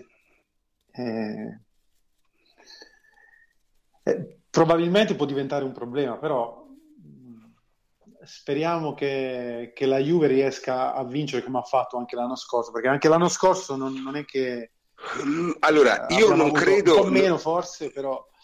Premetto, io non credo che ciò che faremo in campionato dipenda da questo. Cioè, quello che faremo in campionato dipende da come giocheremo noi, perché siamo una squadra talmente superiore alle altre anche quest'anno, come rosa, come i giocatori, come tutto, che di fatto non è possibile perdere se non ti impegni molto. Cioè noi stiamo a lamentarci una Juventus che non sta giocando molto bene a quattro punti di vantaggio sulla seconda, siamo a novembre, ha vinto il giro di CL, cioè nel senso nessun'altra squadra in Europa lo sta facendo. Forse l'unico è il Real Madrid che può no, vincere neanche. il giro di CL e essere, essere primo in campionato. Al momento è secondo. Il Bayern, il Bayern sta facendo ridere. Il Barcellona ha gli stessi punti del Siviglia. Eh, in Inghilterra lasciamo perdere sta succedendo, ci, sta, ci, sono delle cose, ci sono delle squadre che stanno coprendo il ridicolo, da quelle più forti a quelle più deboli, cioè dal Tottenham al Manchester United, tanto per essere chiari. Quindi, voglio dire, non è questo il problema. Io sono fermamente convinto che eh, il, il nostro cammino in campionato non dipende da questa cosa qui. Non posso però fare a meno di notare che quest'anno secondo me si sta ancora più intensificando e quello che si sta intensificando e secondo me gli infortuni traumatici che noi stiamo subendo sono un segnale molto preciso. Si sta intensificando un certo tipo di eh, giocare contro di noi che viene consentito, mentre prima non, non, veniva consentito o comunque veniva consentito meno. Io non ovviamente so. sono in totale disaccordo per un semplice motivo che è vero che ci picchiano molto più eh, di quanto picchiamo noi ed è vero che questo viene consentito, ma è sempre stato così. Cioè la squadra forte gioca e la squadra scarsa picchia. È sempre stato così, sarà sempre così. No, e, vedi, vedi, vedi, vedi Francesco, Francesco. Forte, Vabbè, è, la, è nella tutela forse il problema, no? nella, car- nella, gestione dei, dei cartellini e... probabilmente. Il il, il no, ma io non mi stupisco, io non che, mi, che una, mi stupisco di picchi che il tuo sta. avversario ti picchi, non è quello che mi stupisce, è che diciamo le conseguenze del fatto che ti picchi mi sembra stiano un tantino cambiando rispetto agli anni scorsi. Se io faccio, io prima ma di dire questa cosa ci ho guardato. Eh. Mm, non lo so, su questo guarda Francesco, su cioè, questo avrei qualche perplessità ci sono partite in cui l'arbitro ti lascia picchiare e partite in cui l'arbitro non ti lascia picchiare, ma ci sono sempre state e, e ci saranno sempre. D'altra parte non, non, puoi trovare sempre un arbitro che, eh, che, è rigoroso nel regolamento, perché ci sono certe partite particolarmente sentite in cui picchiano tutte e due e, e finiresti il primo tempo in sette. Ecco. Ma ora, ora, ora io non sono molto d'accordo su questo. Commenti eh. non le vedo più. Ma io, io, io, personalmente, la mia sensazione, la mia sensazione quest'anno è di avere notato un, un, un innalzamento di questo livello. Diciamo, è, è, più pronunciato e comporta meno conseguenze. Poi vedremo se da qui alla fine dell'anno le cose cambieranno o non cambieranno. Però io su questo mi sentirei di mh, affermarlo e di portare anche qualche statistica a, a sostegno, insomma, perché mh, sui grandi numeri certe valutazioni secondo me si possono fare. Si possono fare. A me pare che quest'anno ci sia un cambiamento. E ripeto, e non sto parlando degli episodi, non sto parlando del rigore, il rigore che Mazzoleni non ha dato perché Mazzoleni è immensamente scarso come arbitro, ma questo lo sappiamo anche prima. Però la tendenza a lasciare i tuoi avversari picchiare molto più di prima, io lo vedo aumentato quest'anno. Cioè, l'ho proprio notato. Io... Capisci? Tutto no, io quello, quello che vedo, vedo una discrepanza non tra quello che fanno gli avversari, ma quello che facciamo noi. Cioè, la differenza in una partita come quella col Genoa, qual era due anni fa? Che in una partita come quella col Genoa, quando di là c'erano Pogba e Vidal, loro picchiavano e tu picchiavi più di loro. Era quello il fatto. Cioè, da una partita del genere la Juve ne usciva meglio perché era più forte, ma era anche più forte fisicamente. Cioè, la Juve picchiava con Chiellini, Pogba e Vidal in campo. La Juve non era mai la squadra che picchiava meno o quella che tirava indietro la gamba è logico che se c'hai un centrocampo con Hernanes, Pjanic e Chedira e, e di là eh, ci sono Rincon, Laxalt eh, e De Nilsson eccetera eccetera è logico che se l'arbitro lascia picchiare tu andrai sotto perché hai una squadra strutturata in questo modo. Una volta quando l'arbitro lasciava picchiare, cioè se l'arbitro lasciava giocare, vincevi tu perché eri più forte e se l'arbitro lasciava picchiare, vincevi tu perché picchiavi di più. E questo un po' la Juve lo ha perso, la fisicità, la, la, la, Beh, questo la, è verissimo. in certi giocatori non ce l'abbiamo più. Cioè, in questo momento la Juve non è una squadra che può vincere una partita di lotta in linea di massima, perché ha sempre una strutturazione più tecnica che, che battagliera. Questo è sicuramente vero, ma continuo a rimanere della mia opinione, nel senso... Mh, mm, vedo, vedo, dei segnali diversi quest'anno e non sono solo in, in ciò che fa la Juve. Questa è la mia impressione. Beh, eh, prof, qual- qualche segnale sono, cioè, è, c'è una frattura, è, è un infortunio traumatico è, cioè, muscolare indotto da, cioè quello di Dybala, no? da, eh, quindi cioè, qualcosa di diverso c'è perlomeno in quello che succede ai nostri giocatori, questo sicuramente. Quindi... Cioè, io non credo che se te picchi di più hai meno infortuni traumatici, capisci? Esatto, esatto. sì, sì, io sono d'accordo su questo. È questo il discorso. Quindi è proprio un problema, Pogba, secondo me, di... è proprio un problema. Cioè, non è che se ti avevi Pogba non rompevano Alves, lo rompevano uguale. Sì, ma quello, quello è abbastanza episodico, cioè uno può prendere un calcio su una tibia, ne può prendere mille in carriera e al milleunesimo si rompe la tibia, non è che... Certo, eh, vabbè, è... ma Però così... Io, io, spiegavo un'altra cosa, cioè se il Genoa fa 28 falli e la Juve 9, non è per l'arbitro, o perché l'arbitro, perché una volta il Genoa avrebbe fatto 28 falli e la Juve 29 e quella partita probabilmente finiva 0-0, la vincevi tu. Questa Juve non è in grado strutturalmente di fare una partita in cui fa 29 falli se quelli ne fanno 28 e questo per alcuni può essere visto come un problema può essere visto anche come un eh, o meglio è dovuta eh, conseguenza di aver impostato una squadra più tecnica che fisica e vedia- vedremo in futuro se ci porterà i risultati che per ora peraltro sta portando perché anche riallacciandoci al discorso più generale che fanno molti tifosi che dicono eh la Juve gioca male e vince sugli episodi. Eh ma è esattamente quello per cui è stata costruita per fare. Cioè la Juve, i dirigenti della Juve quando hanno scelto una campagna acquisti basata sulla qualità proprio un concetto di squadra come le grandi squadre peraltro come il Real, come il PSG, come il Bayern di Ancelotti che gio- non giocano bene ma vincono la stragrande maggioranza delle partite grazie agli episodi.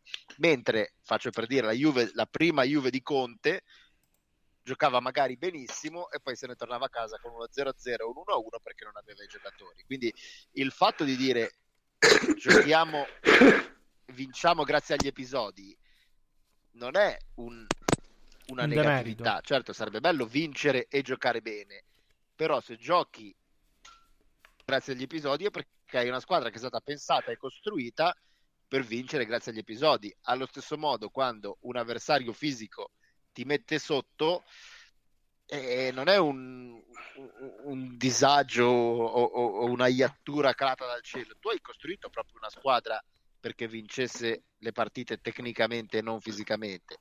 Siamo, diciamo, un work in progress e, e, e questa è stata una, una battuta d'arresto dolorosa.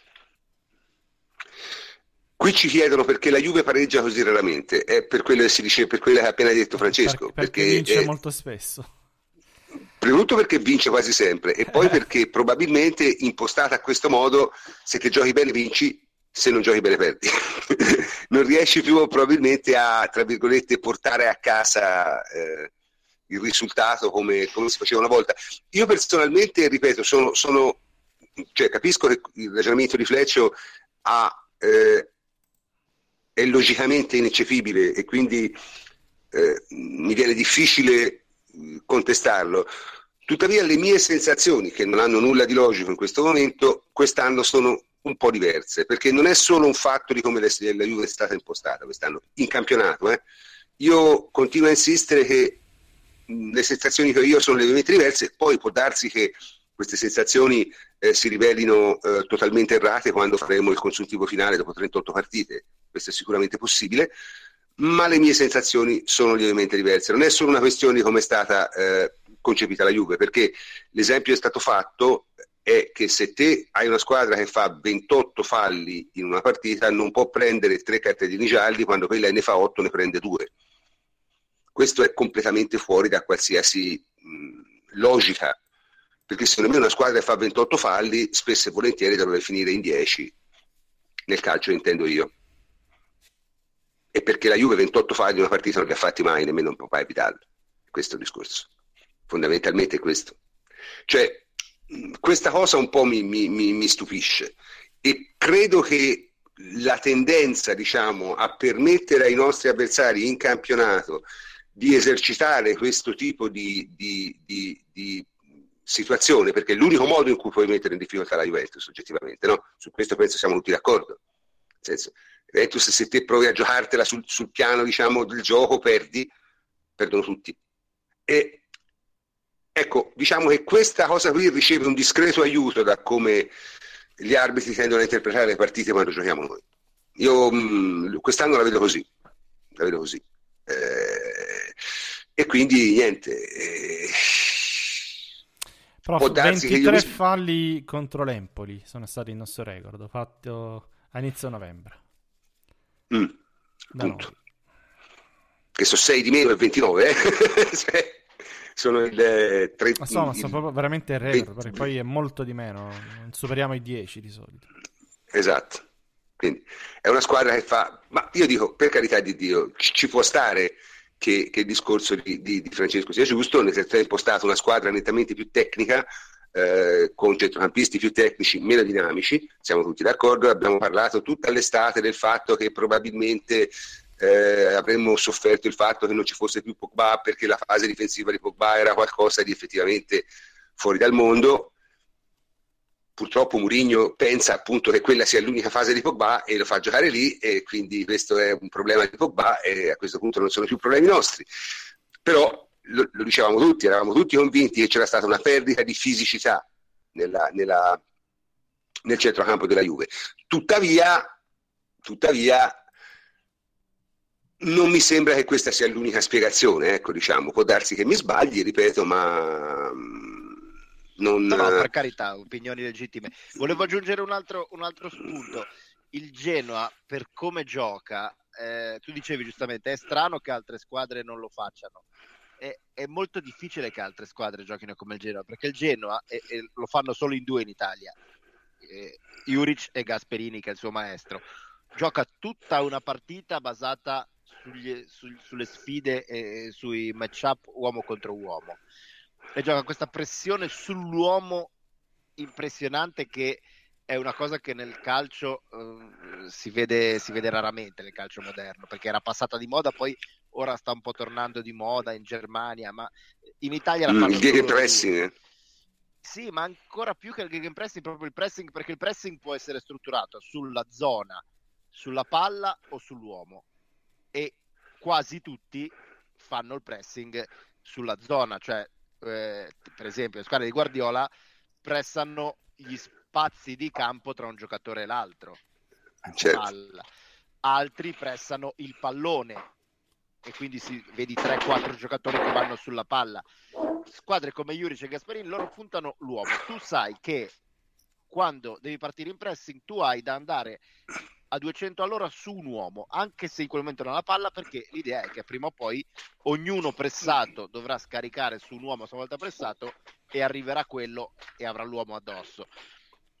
Quel tipo di calcio lì è anche particolarmente portato ai falli, perché è logico che se tutti vanno come dei fucili sull'uomo a ogni azione, ci saranno potenzialmente ci sono 10 contatti a ogni azione eh sì, la, anche perché la... faccio se mi salti poi dopo eh, ti devo far fallo. Eh, se mi salti devo far fallo, ma anche se non mi salti, comunque il contatto sì. c'è, c'è anche, anche nel, nelle azioni che non si concludono con un fallo. Quindi oh, i contatti sono moltiplicati. Mentre per dire le, le squadre di Guardiola notoriamente fanno pochissimi falli pur facendo un pressing esasperato perché loro vanno per, per i varchi. Sì, la tra- marca la traiettoria marca la traiettoria, quindi anche se arrivi lungo e sbagli completamente il tempo sullo spazio, mentre se vai lungo e sbagli completamente il tempo tiri un, una saraccata a uno nell'altro modo. Quindi per dire sì, e, lì, è... e, lì, vedi, e, e, lì, dovrebbe intervenire la sanzione disciplinare, capito? E questo è il problema.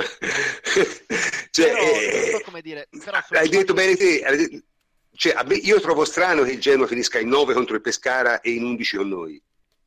Lo trovo strano. Sì, sì, sì, no, no, ma, ma, questo è vero, però per dire, sono anche falli, tra virgolette, onesti, nel senso che comunque se io corro verso di te e tu ti liberi della palla un secondo dopo e io arrivo e ti sbatto addosso, ma senza violenza, senza platealità, senza, senza altro, certo l'arbitro deve punire il fallo sistematico, quello sì, dopo tot falli dovrebbe iniziare a tirare fuori i cartellini e non tutti lo fanno.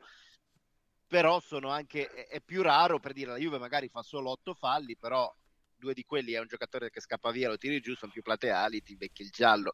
È, è, è, anche diverso il tipo di fallo. Poi questo non toglie che, ripeto, uno era anche arancione partite... per onestà. Eh? Sì, assolutamente, ma tipo quello, quello su Alves per dire, ma... No, no, dei nostri, dico, quello di Quadrado. Uno dei nostri, era... sì, no, era certo, arancione certo, barra rosso, vabbè, però. Però per dire, questo non toglie che il Geno abbia finito due o tre partite in 10 e in 9, quindi vuol dire che questa strategia non sempre viene premiata dagli arbitri, eh? intendiamoci.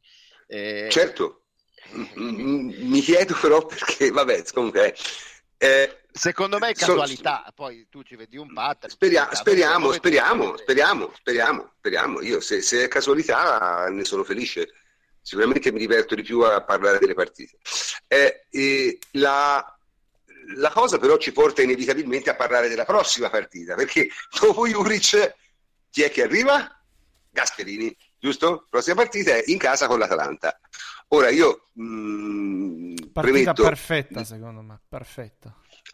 Anche perché l'Atalanta fuori casa non è l'Atalanta in casa, perché le squadre di Gasperini e di Juric fuori casa non sono le squadre di Gasperini e di Juric in casa, c'è una differenza di rendimento tra casa e fuori in queste squadre qui che è piuttosto notevole.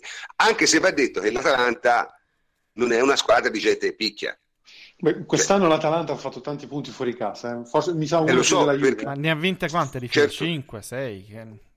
Sì, sì, no, sta giocando molto molto bene. Io l'ho vista giocare e, e, in questo senso è una squadra di Gasperini nell'intensità, ma non nella brutalità del, del gioco.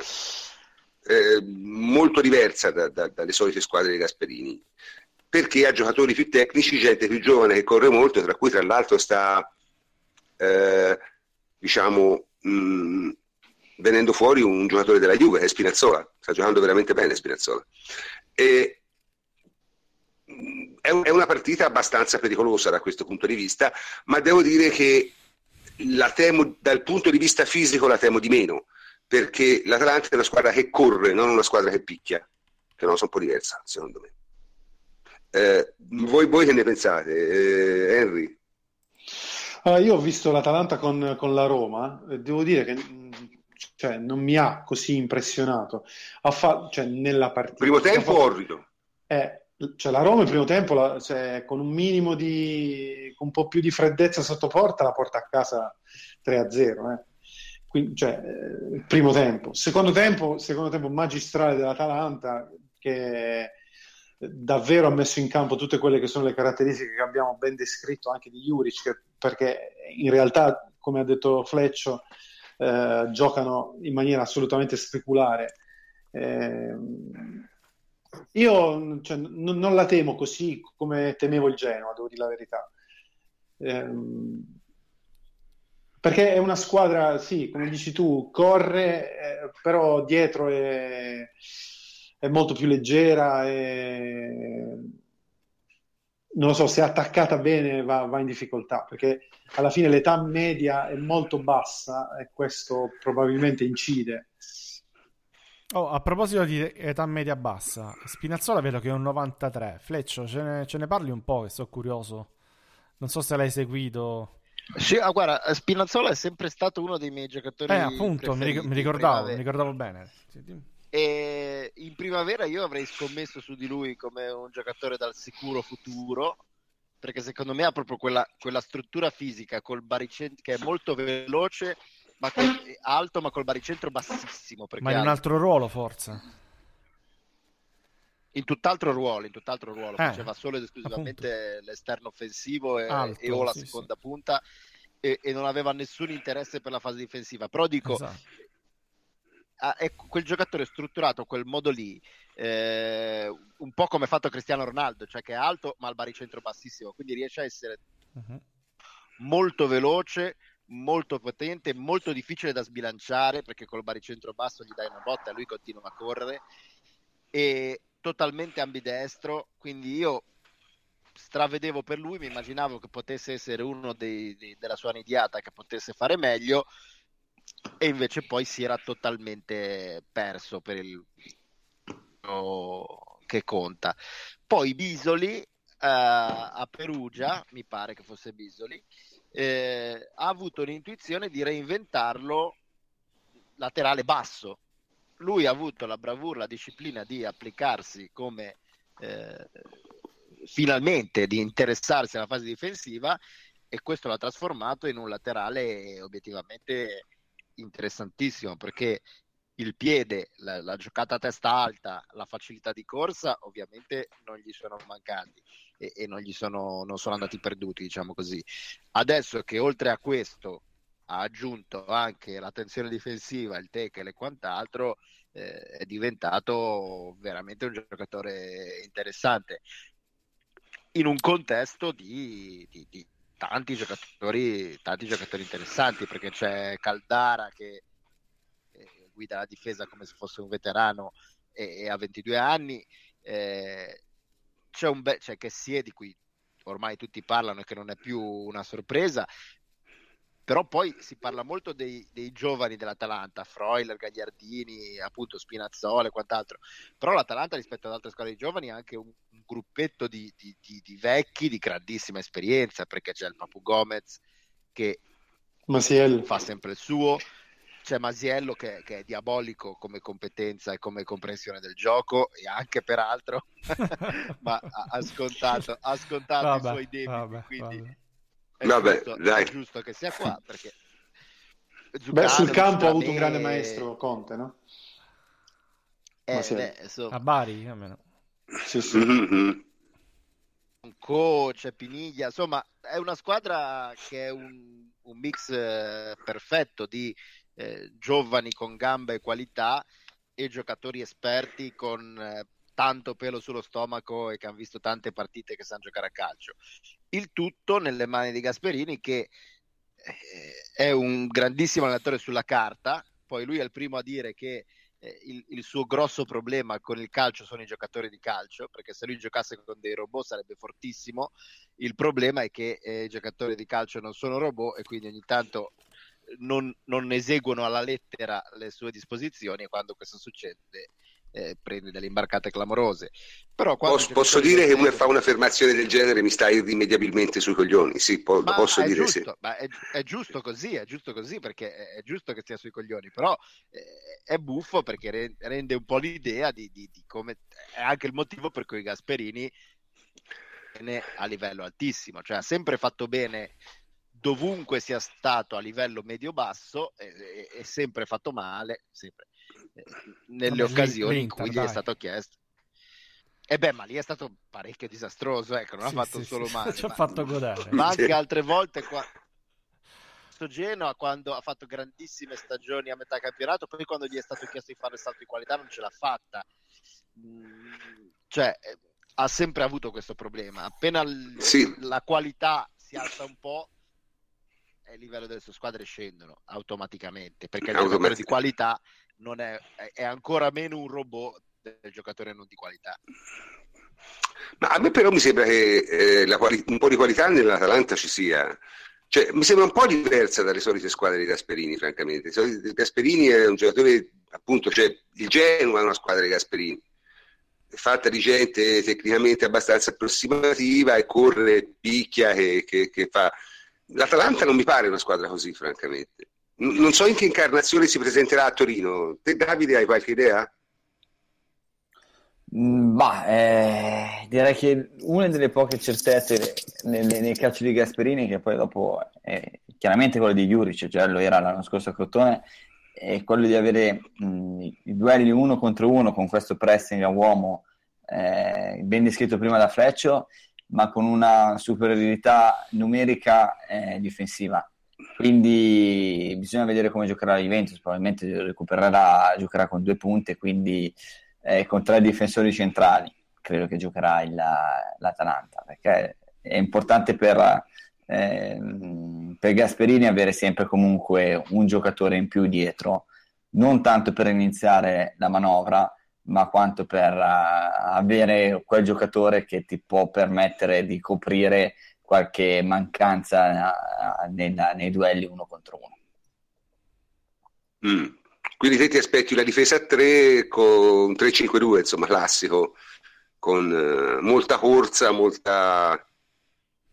Beh, molte beh, sovrapposizioni. Cioè, L'Atalanta in questo momento giustamente farà la sua partita, cioè, no, non ha nulla da perdere, è un grandissimo momento, quindi mm. ha un calcio che, che, rispecchia comunque il credo del, del, proprio allenatore, non ha ragione in questo momento per sconfessarlo. Cioè, eh, sarebbe assurdo da parte dell'Atalanta andare a snaturare un po' quelle che sono le proprie caratteristiche, cioè nel senso l'Atalanta deve lavorare su quelle perché eh, la, la, salvezza raggiunta sostanzialmente, eh, non, non, può secondo me speculare sul risultato, cioè, vincere o perdere, cioè, se perde a Torino eh, è normale, quindi...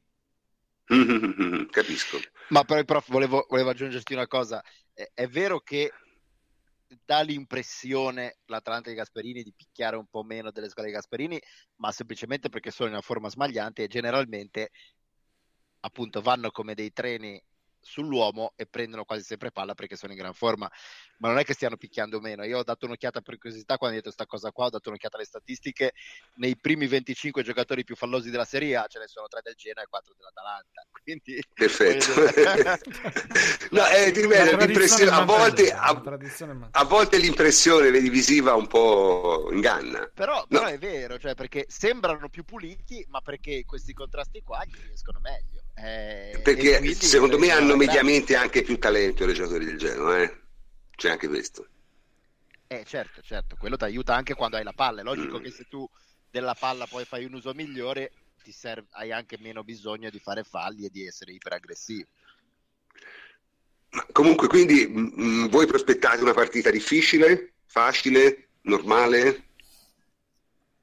Ma io direi normale perché comunque, come avete detto voi e come hai detto benissimo tu all'inizio, in casa fare quel tipo di partita è molto diverso che farlo in trasferta. Ecco.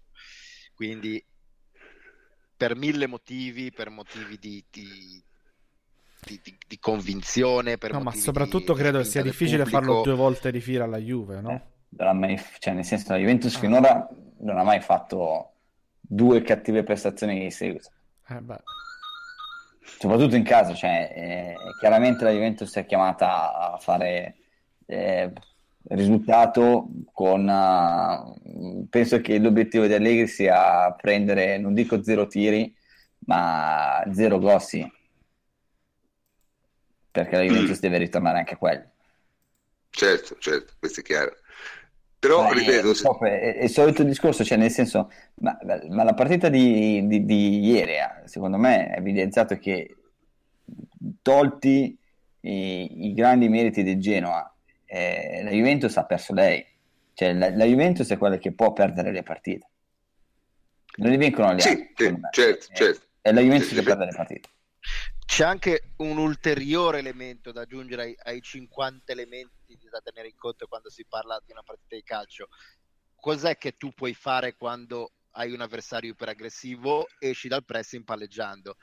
Sul campo di Marassi è anche estremamente difficile palleggiare, perché è notoriamente un campo di patate e a me capita di giocarci nelle finali del torneo umile che faccio io e sul campo di Marassi veramente si fa fatica a stare in piedi, non dico a far rotolare un pallone. Questo motivo in più per cui una strategia del genere allo stadium rischia di essere abbastanza controproducente, perché allo stadium è un po' più facile far girare il pallone palla a terra. Ecco. Questa è, è un'altra, è un'altra cosa. Dunque, eh, il eh, mio eh, telefono ha segnalato che è arrivato il momento del cazzeggio. Oggi non abbiamo nessun argomento preparato per il cazzeggio, Sarri, dai, quindi Sarri, diciamo... Sarri. No, Sarri, ma cosa vuoi dire di Sarri? Va, Non si può sempre parlare di Sarri. No, però visto che sta- stavi parlando di arbitri, mi segnalano un grandissimo D'Amato. Vabbè, D'Amato, D'Amato, no, ma veramente questa storia mh, lì, lì- non- in realtà non è un argomento da cazzeggio, perché è estremamente seria. eh, di- del tipo di mentalità che hanno gli arbitri italiani bisognerebbe farci cinque trasmissioni. Non parlo del- del- delle capacità tecniche che alcuni hanno, alcuni hanno meno, ma insomma non su- tecnicamente gli arbitri italiani sono piuttosto tutti secondo me abbastanza bravi e, e- e- e che hanno una testa che secondo me è veramente difficile da, da inquadrare e secondo me deriva dal tipo di carriera che hanno dovuto fare per arrivare dove sono. Questo è, secondo me fondamentale, perché noi ci si scorda sempre di questo, di quello che ha passato un arbitro per arrivare a arbitrare in Serie A. Non ne ha passate poche. Io qualcuno l'ho conosciuto, qualcosa me l'hanno raccontato, non ne ha passate poche.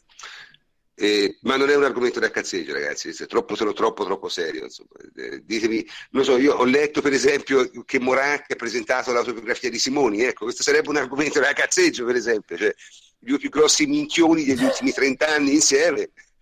Insomma, eh, eh, Però anche sul cazzeggio o, o è, o è Sarri o è l'Inter, diventiamo prevedibili. Eh vabbè, però d'altronde non non è colpa mia se ci danno sempre degli argomenti. Come si fa? Vabbè. Cioè, Ma vole- volendo c'è anche il closing del Milan, eh? come terzo Eh, argomento. io vi leggo, no, vabbè, il no, vabbè, ma que- quello... Sì? vi leggo il virgolettato delle dichiarazioni di Moratti perché è stupendo. Dai, dai. Simoni ave- avevano tutti piacere a giocare per lui e ottenne anche dei risultati. Non parlo del campionato che fu vinto, naturalmente. Del campionato? Che fu vinto, No, naturalmente. quello del 98, lui lo considera 98. vinto. Ma va Eh Sì, vabbè, ma ragazzi, ma tante gente andrebbe, andrebbe veramente neanche ricoverata, cioè gli andrebbe impedito di, di- di- di- di prendere una posizione pubblica, cioè, ma veramente, insomma. Però non torna questa è una- In questo senso Moratti è stato un antesignano, eh, perché le minchiate che ora dicono tutti lui le diceva già vent'anni fa. Eh sì. E, e in questo è stato veramente un, Un pioniere, un pioniere. un pioniere, sì, sì, è stato un pioniere. Eh, è stato quello che ha sdoganato il- la- l'assoluta minchiata detta senza timore di, di essere smentito. Il E su pioniere questo minchiata. È un vero pioniere, sì. Su questo ci hanno costruito tutti. Questo hanno tutti. Comunque anche il Napoli e pareggia a casa al Sassuolo non è male, eh. Ecco, l'hai visto che torniamo a Eh, no, vabbè, comunque dai. No, in realtà la, la- la- la cosa, la, la vera cazzata sarebbe parlare di quello che sta combinando Ancelotti col Bayern. Quella è veramente, quella è veramente una cosa strana. eh. Cioè, e, io, sta- e io stanno non- iniziando anche a volare gli stracci perché Eh, oggi leggevo di Klopp, ecco, no? ecco. No Rumenigge, Rumenigge vicepresidente esecutivo del Bayern ha detto eh, gli ha detto eh, la partita e di solito i presidenti dicono non parlo dei singoli così cos'ha e lui ha detto che a retondo Boateng dovrebbe iniziare a parlare un po' di meno e, e- e concentrarsi un po' più sulle partite e Boateng ha risposto che venga a dirmelo in faccia Quindi, diciamo che- Oh, ecco. Mi pare diciamo che si sono trovati con la benissimo. classica diplomazia con la classica diplomazia teutonica stanno gestendo Eh. questa cosa No, vabbè, è comunque è veramente misterioso come questo allenatore, reputato da molti un grande allenatore, riesca a volte a fare delle cose veramente bizzarre. Io lo ripeto sempre, non mi stancherò mai di ripeterlo, cioè, riuscire a perdere uno scudetto al Montpellier è, è, un'impresa che veramente è qualcosa di incredibile. Ma anche, anche questo Bayern, cioè, questo Bayern, voglio dire, è una squadra fortissima. Eh, ma questo serve anche per quelli che dicevano l'anno scorso di Guardiola, eh vabbè, ha vinto la Bundesliga. Eh, insomma, non è, non è esattamente cioè, no, ma, eh, perché poi ti va un. Forti, ma, ma è una squadra forte, cioè non è che l'anno scorso eh, era forte, quest'anno hanno venduto tutti e allora... No, si era, si era, eh, forzata, cambiato... si era forzata. Cioè, è una squadra fortissima, si fortissima. Forzata. Si era forzata. Cioè, non puoi andare a perdere 2 a 1 il Rostrup, ragazzi. Cioè, io, io, nel senso, è questa la cosa che... L'ho detto l'altra volta, cioè Conte ha fatto un paio di figuracci in Europa, ha pareggiato due volte in Danimarca, ma non ha perso. Eh. No, va detto che eh, Ancelotti non è mai arrivato dopo un grandissimo allenatore. Sì. Eh, il Milan è arrivato in un periodo in cui il Milan eh, era fallimentare, cioè è arrivato dopo, non mi ricordo più chi. È arrivato da esonerato alla Juve. Sì, ma è arrivato, stato dopo Terim, è arrivato dopo Terim che avevano mandato via. Eh, mm-hmm. Al Paris è una squadra comunque che mh, mm, è appena arrivati i sceicchi, quindi stavano pian piano iniziando. Al Chelsea, sì, al Chelsea è arrivato dopo Mourinho, ma comunque Mourinho aveva fatto male eh, nell'ultimo anno, era stato esonerato. Qua arriva dopo Guardiola e Guardiola comunque ha fatto tre campionati vinti e tre semifinali di Champions League.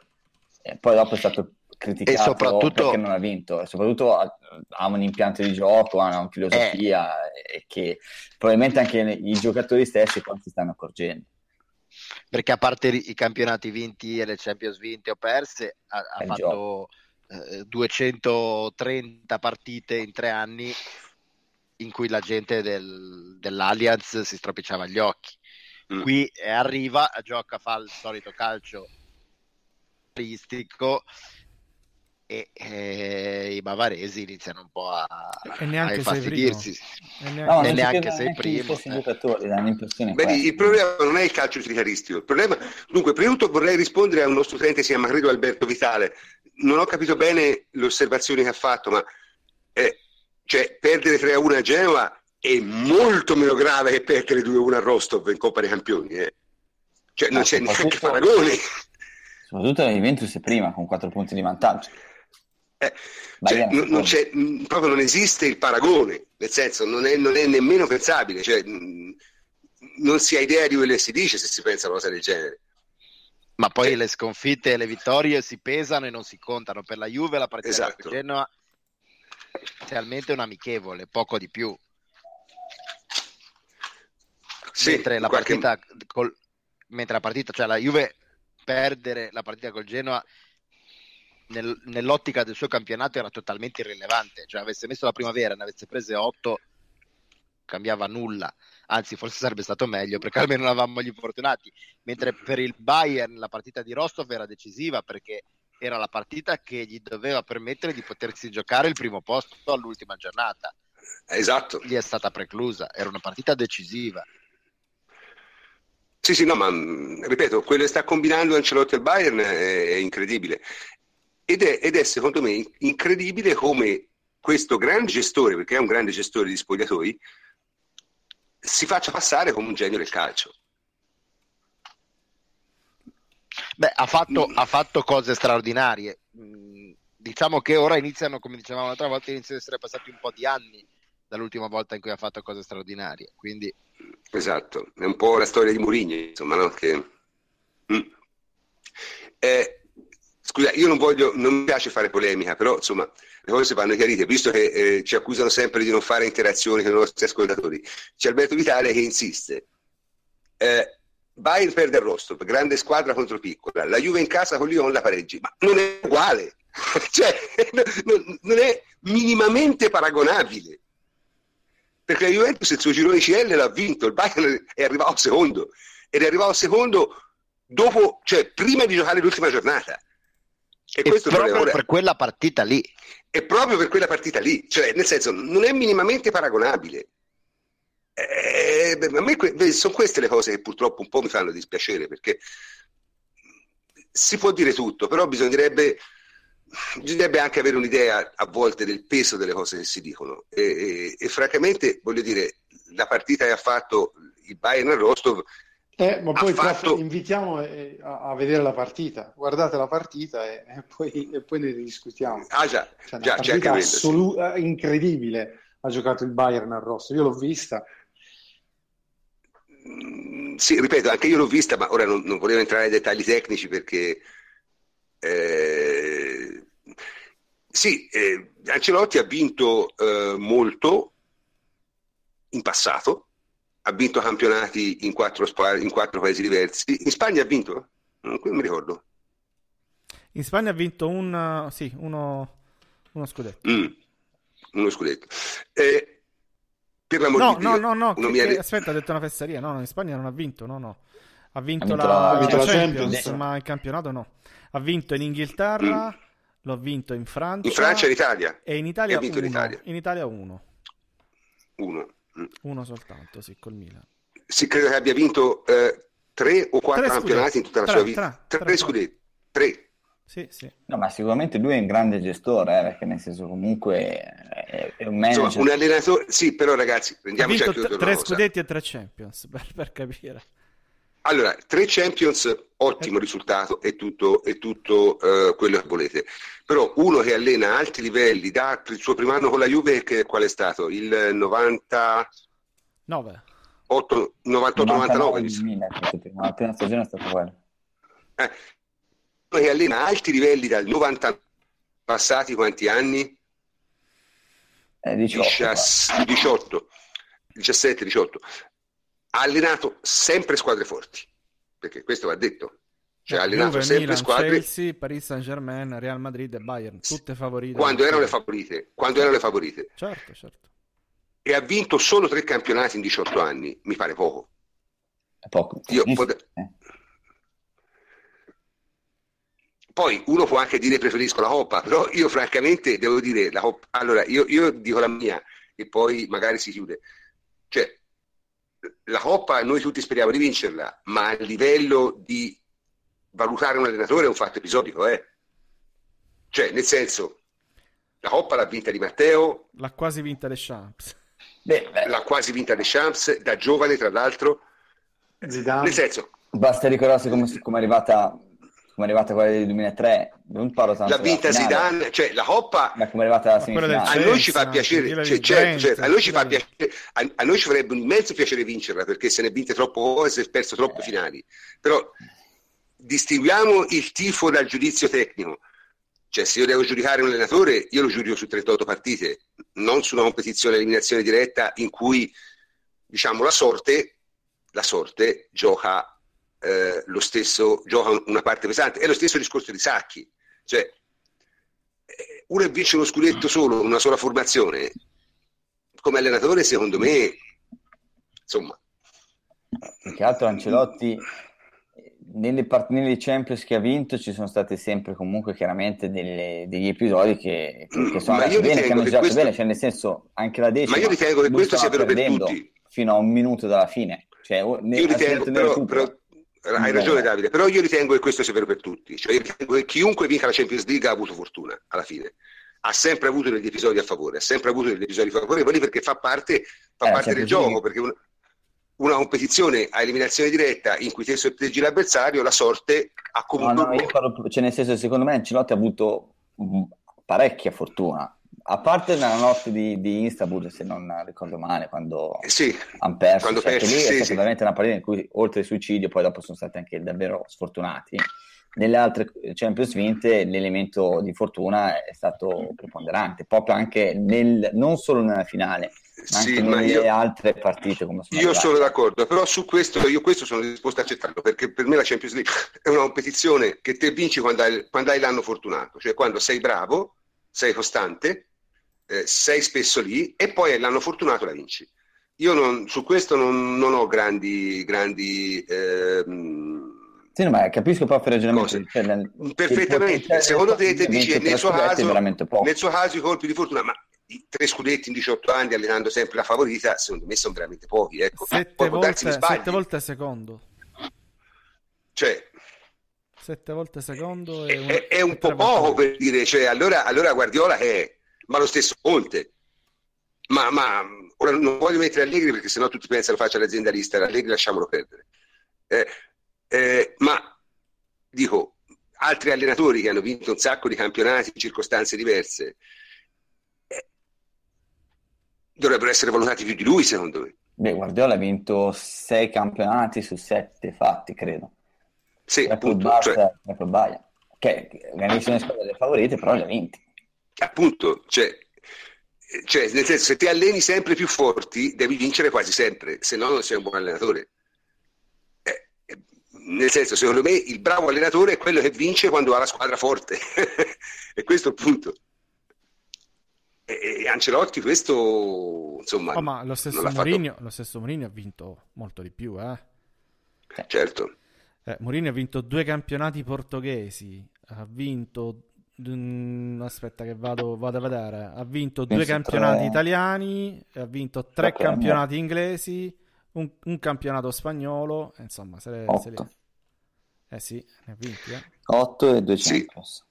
Eh, appunto, cioè, nel senso, eh, mh, io eh, qui c'è Filippo Ceccarini dice io credo di mettere in discussione un allenatore che ha vinto tutto. Il problema è che non ha vinto tutto, nel senso, ha vinto in, in 18, quello che noi stiamo mettendo in discussione e sono proprio i risultati. Ma ha E anche perso, anche perso tutto. No, sono proprio i Non risultati, i risultati basta, in proporzione a ciò che ha avuto tra anni. Perché ripeto, Mourinho quanti campionati ha vinto? 8. Eh, 8. 8. Eh, cioè, allenando sempre squadre fortissime, però ne ha vinti 8. 8 sono circa il triplo di 3. Cioè, non lo so. ehm, secondo me questa valutazione ha fatta. Ora poi, dico, se, se Ancelotti dovesse non vincere quest'anno col Bayern, secondo me sarebbe veramente grave. Magari poi alla fine ce la fa lo stesso, perché mi sembra che in Germania quest'anno sono tutte abbastanza scombinate le squadre.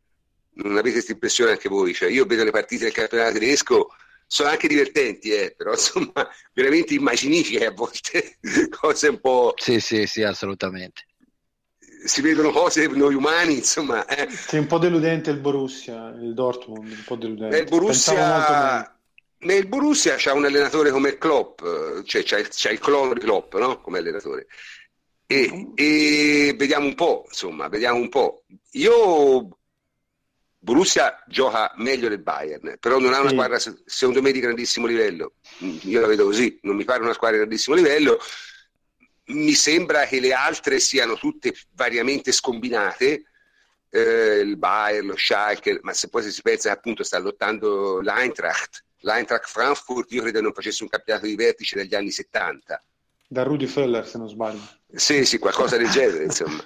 Eh, e, e soprattutto c'è il Rasenball Sport Leipzig che sta facendo miracoli con una squadra buona, ma insomma non, non stellare, ecco, mettiamola così, non stellare. Quindi, boh, non lo so, può darsi, può darsi mi sbaglio. Vabbè, in ogni caso abbiamo cazzeggiato abbastanza, eh, mezzanotte e 18 e mi sembra giunta l'ora di terminare anche questa trasmissione.